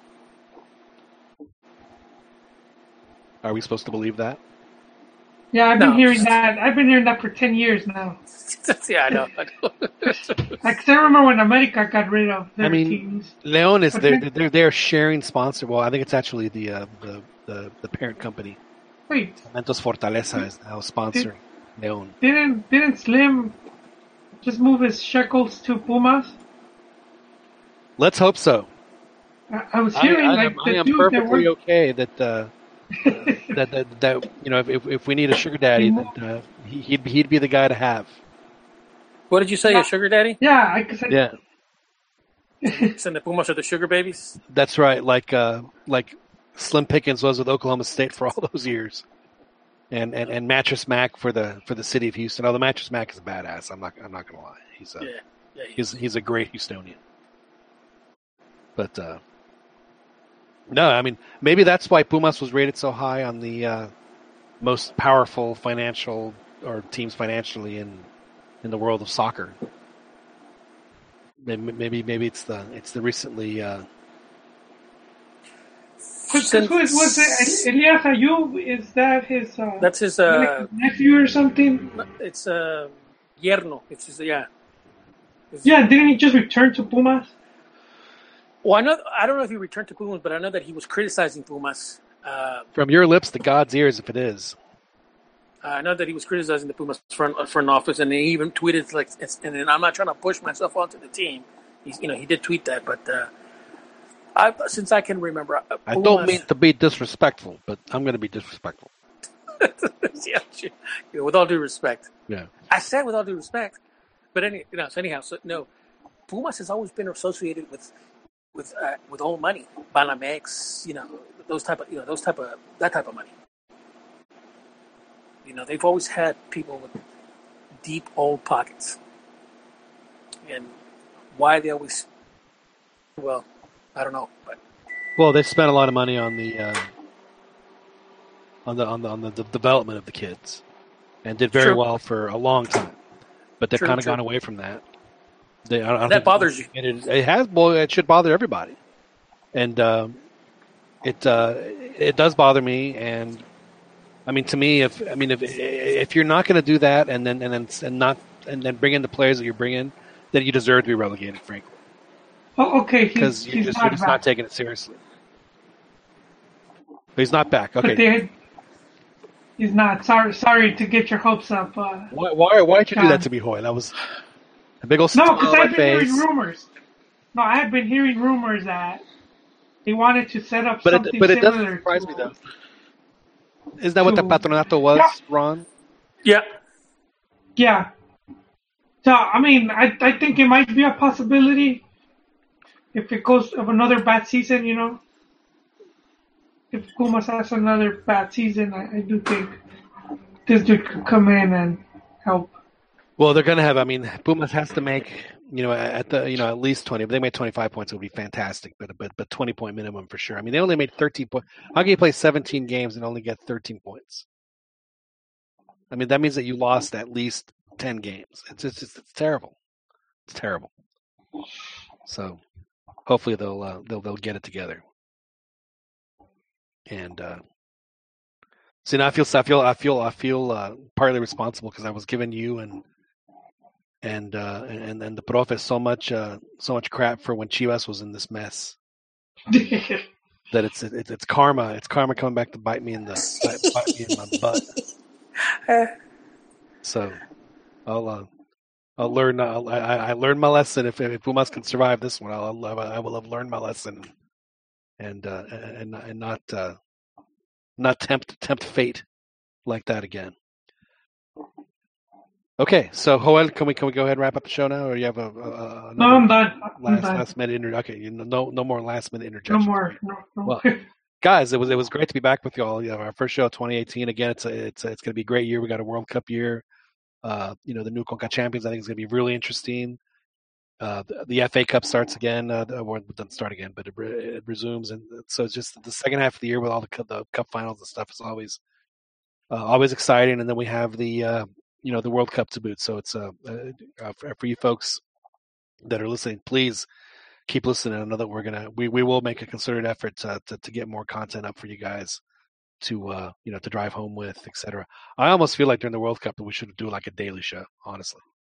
Uh, just uh, because I mean everyone's Well, gonna yeah For most of the games, yeah, I'm gonna be available, John. yeah. So I think that that's something that uh, that that, that that'll be uh that'll be some fun. Or at least you know whoever whoever watched, I think we could certainly um, you know put together a put together a show. But anyway, we'll we'll talk about that uh, at another time. But we do thank y'all for listening uh, here on the Cantina MX podcast. Uh, my name is John Jagu. We had with us uh, Daniel Preciado and uh, Rigoberto Ayala joined us. Uh, Profe joined us for a little bit. Uh, Profe, Profe Juan Uribe, and of course uh, Chiquis uh, Albert Campa, our technical director, who was able to pop in, and uh, and you gentlemen, Joel, thank you for joining us. Thank you, John. Always a pleasure. And uh, thank you, Ron. Thanks for that was a, a very entertaining show. Appreciate it. Thank you, John. Thank you, Juan. Thank you, guys. And uh, thank you for listening. And again, you can listen to this and all of our previous podcasts on iTunes, and uh, we'll be on every Thursday night, and uh, and more than likely uh, more shows uh, beyond that as well. So I will uh, talk to you guys later. Thanks for listening to the Cantina MX podcast. We'll see you next week.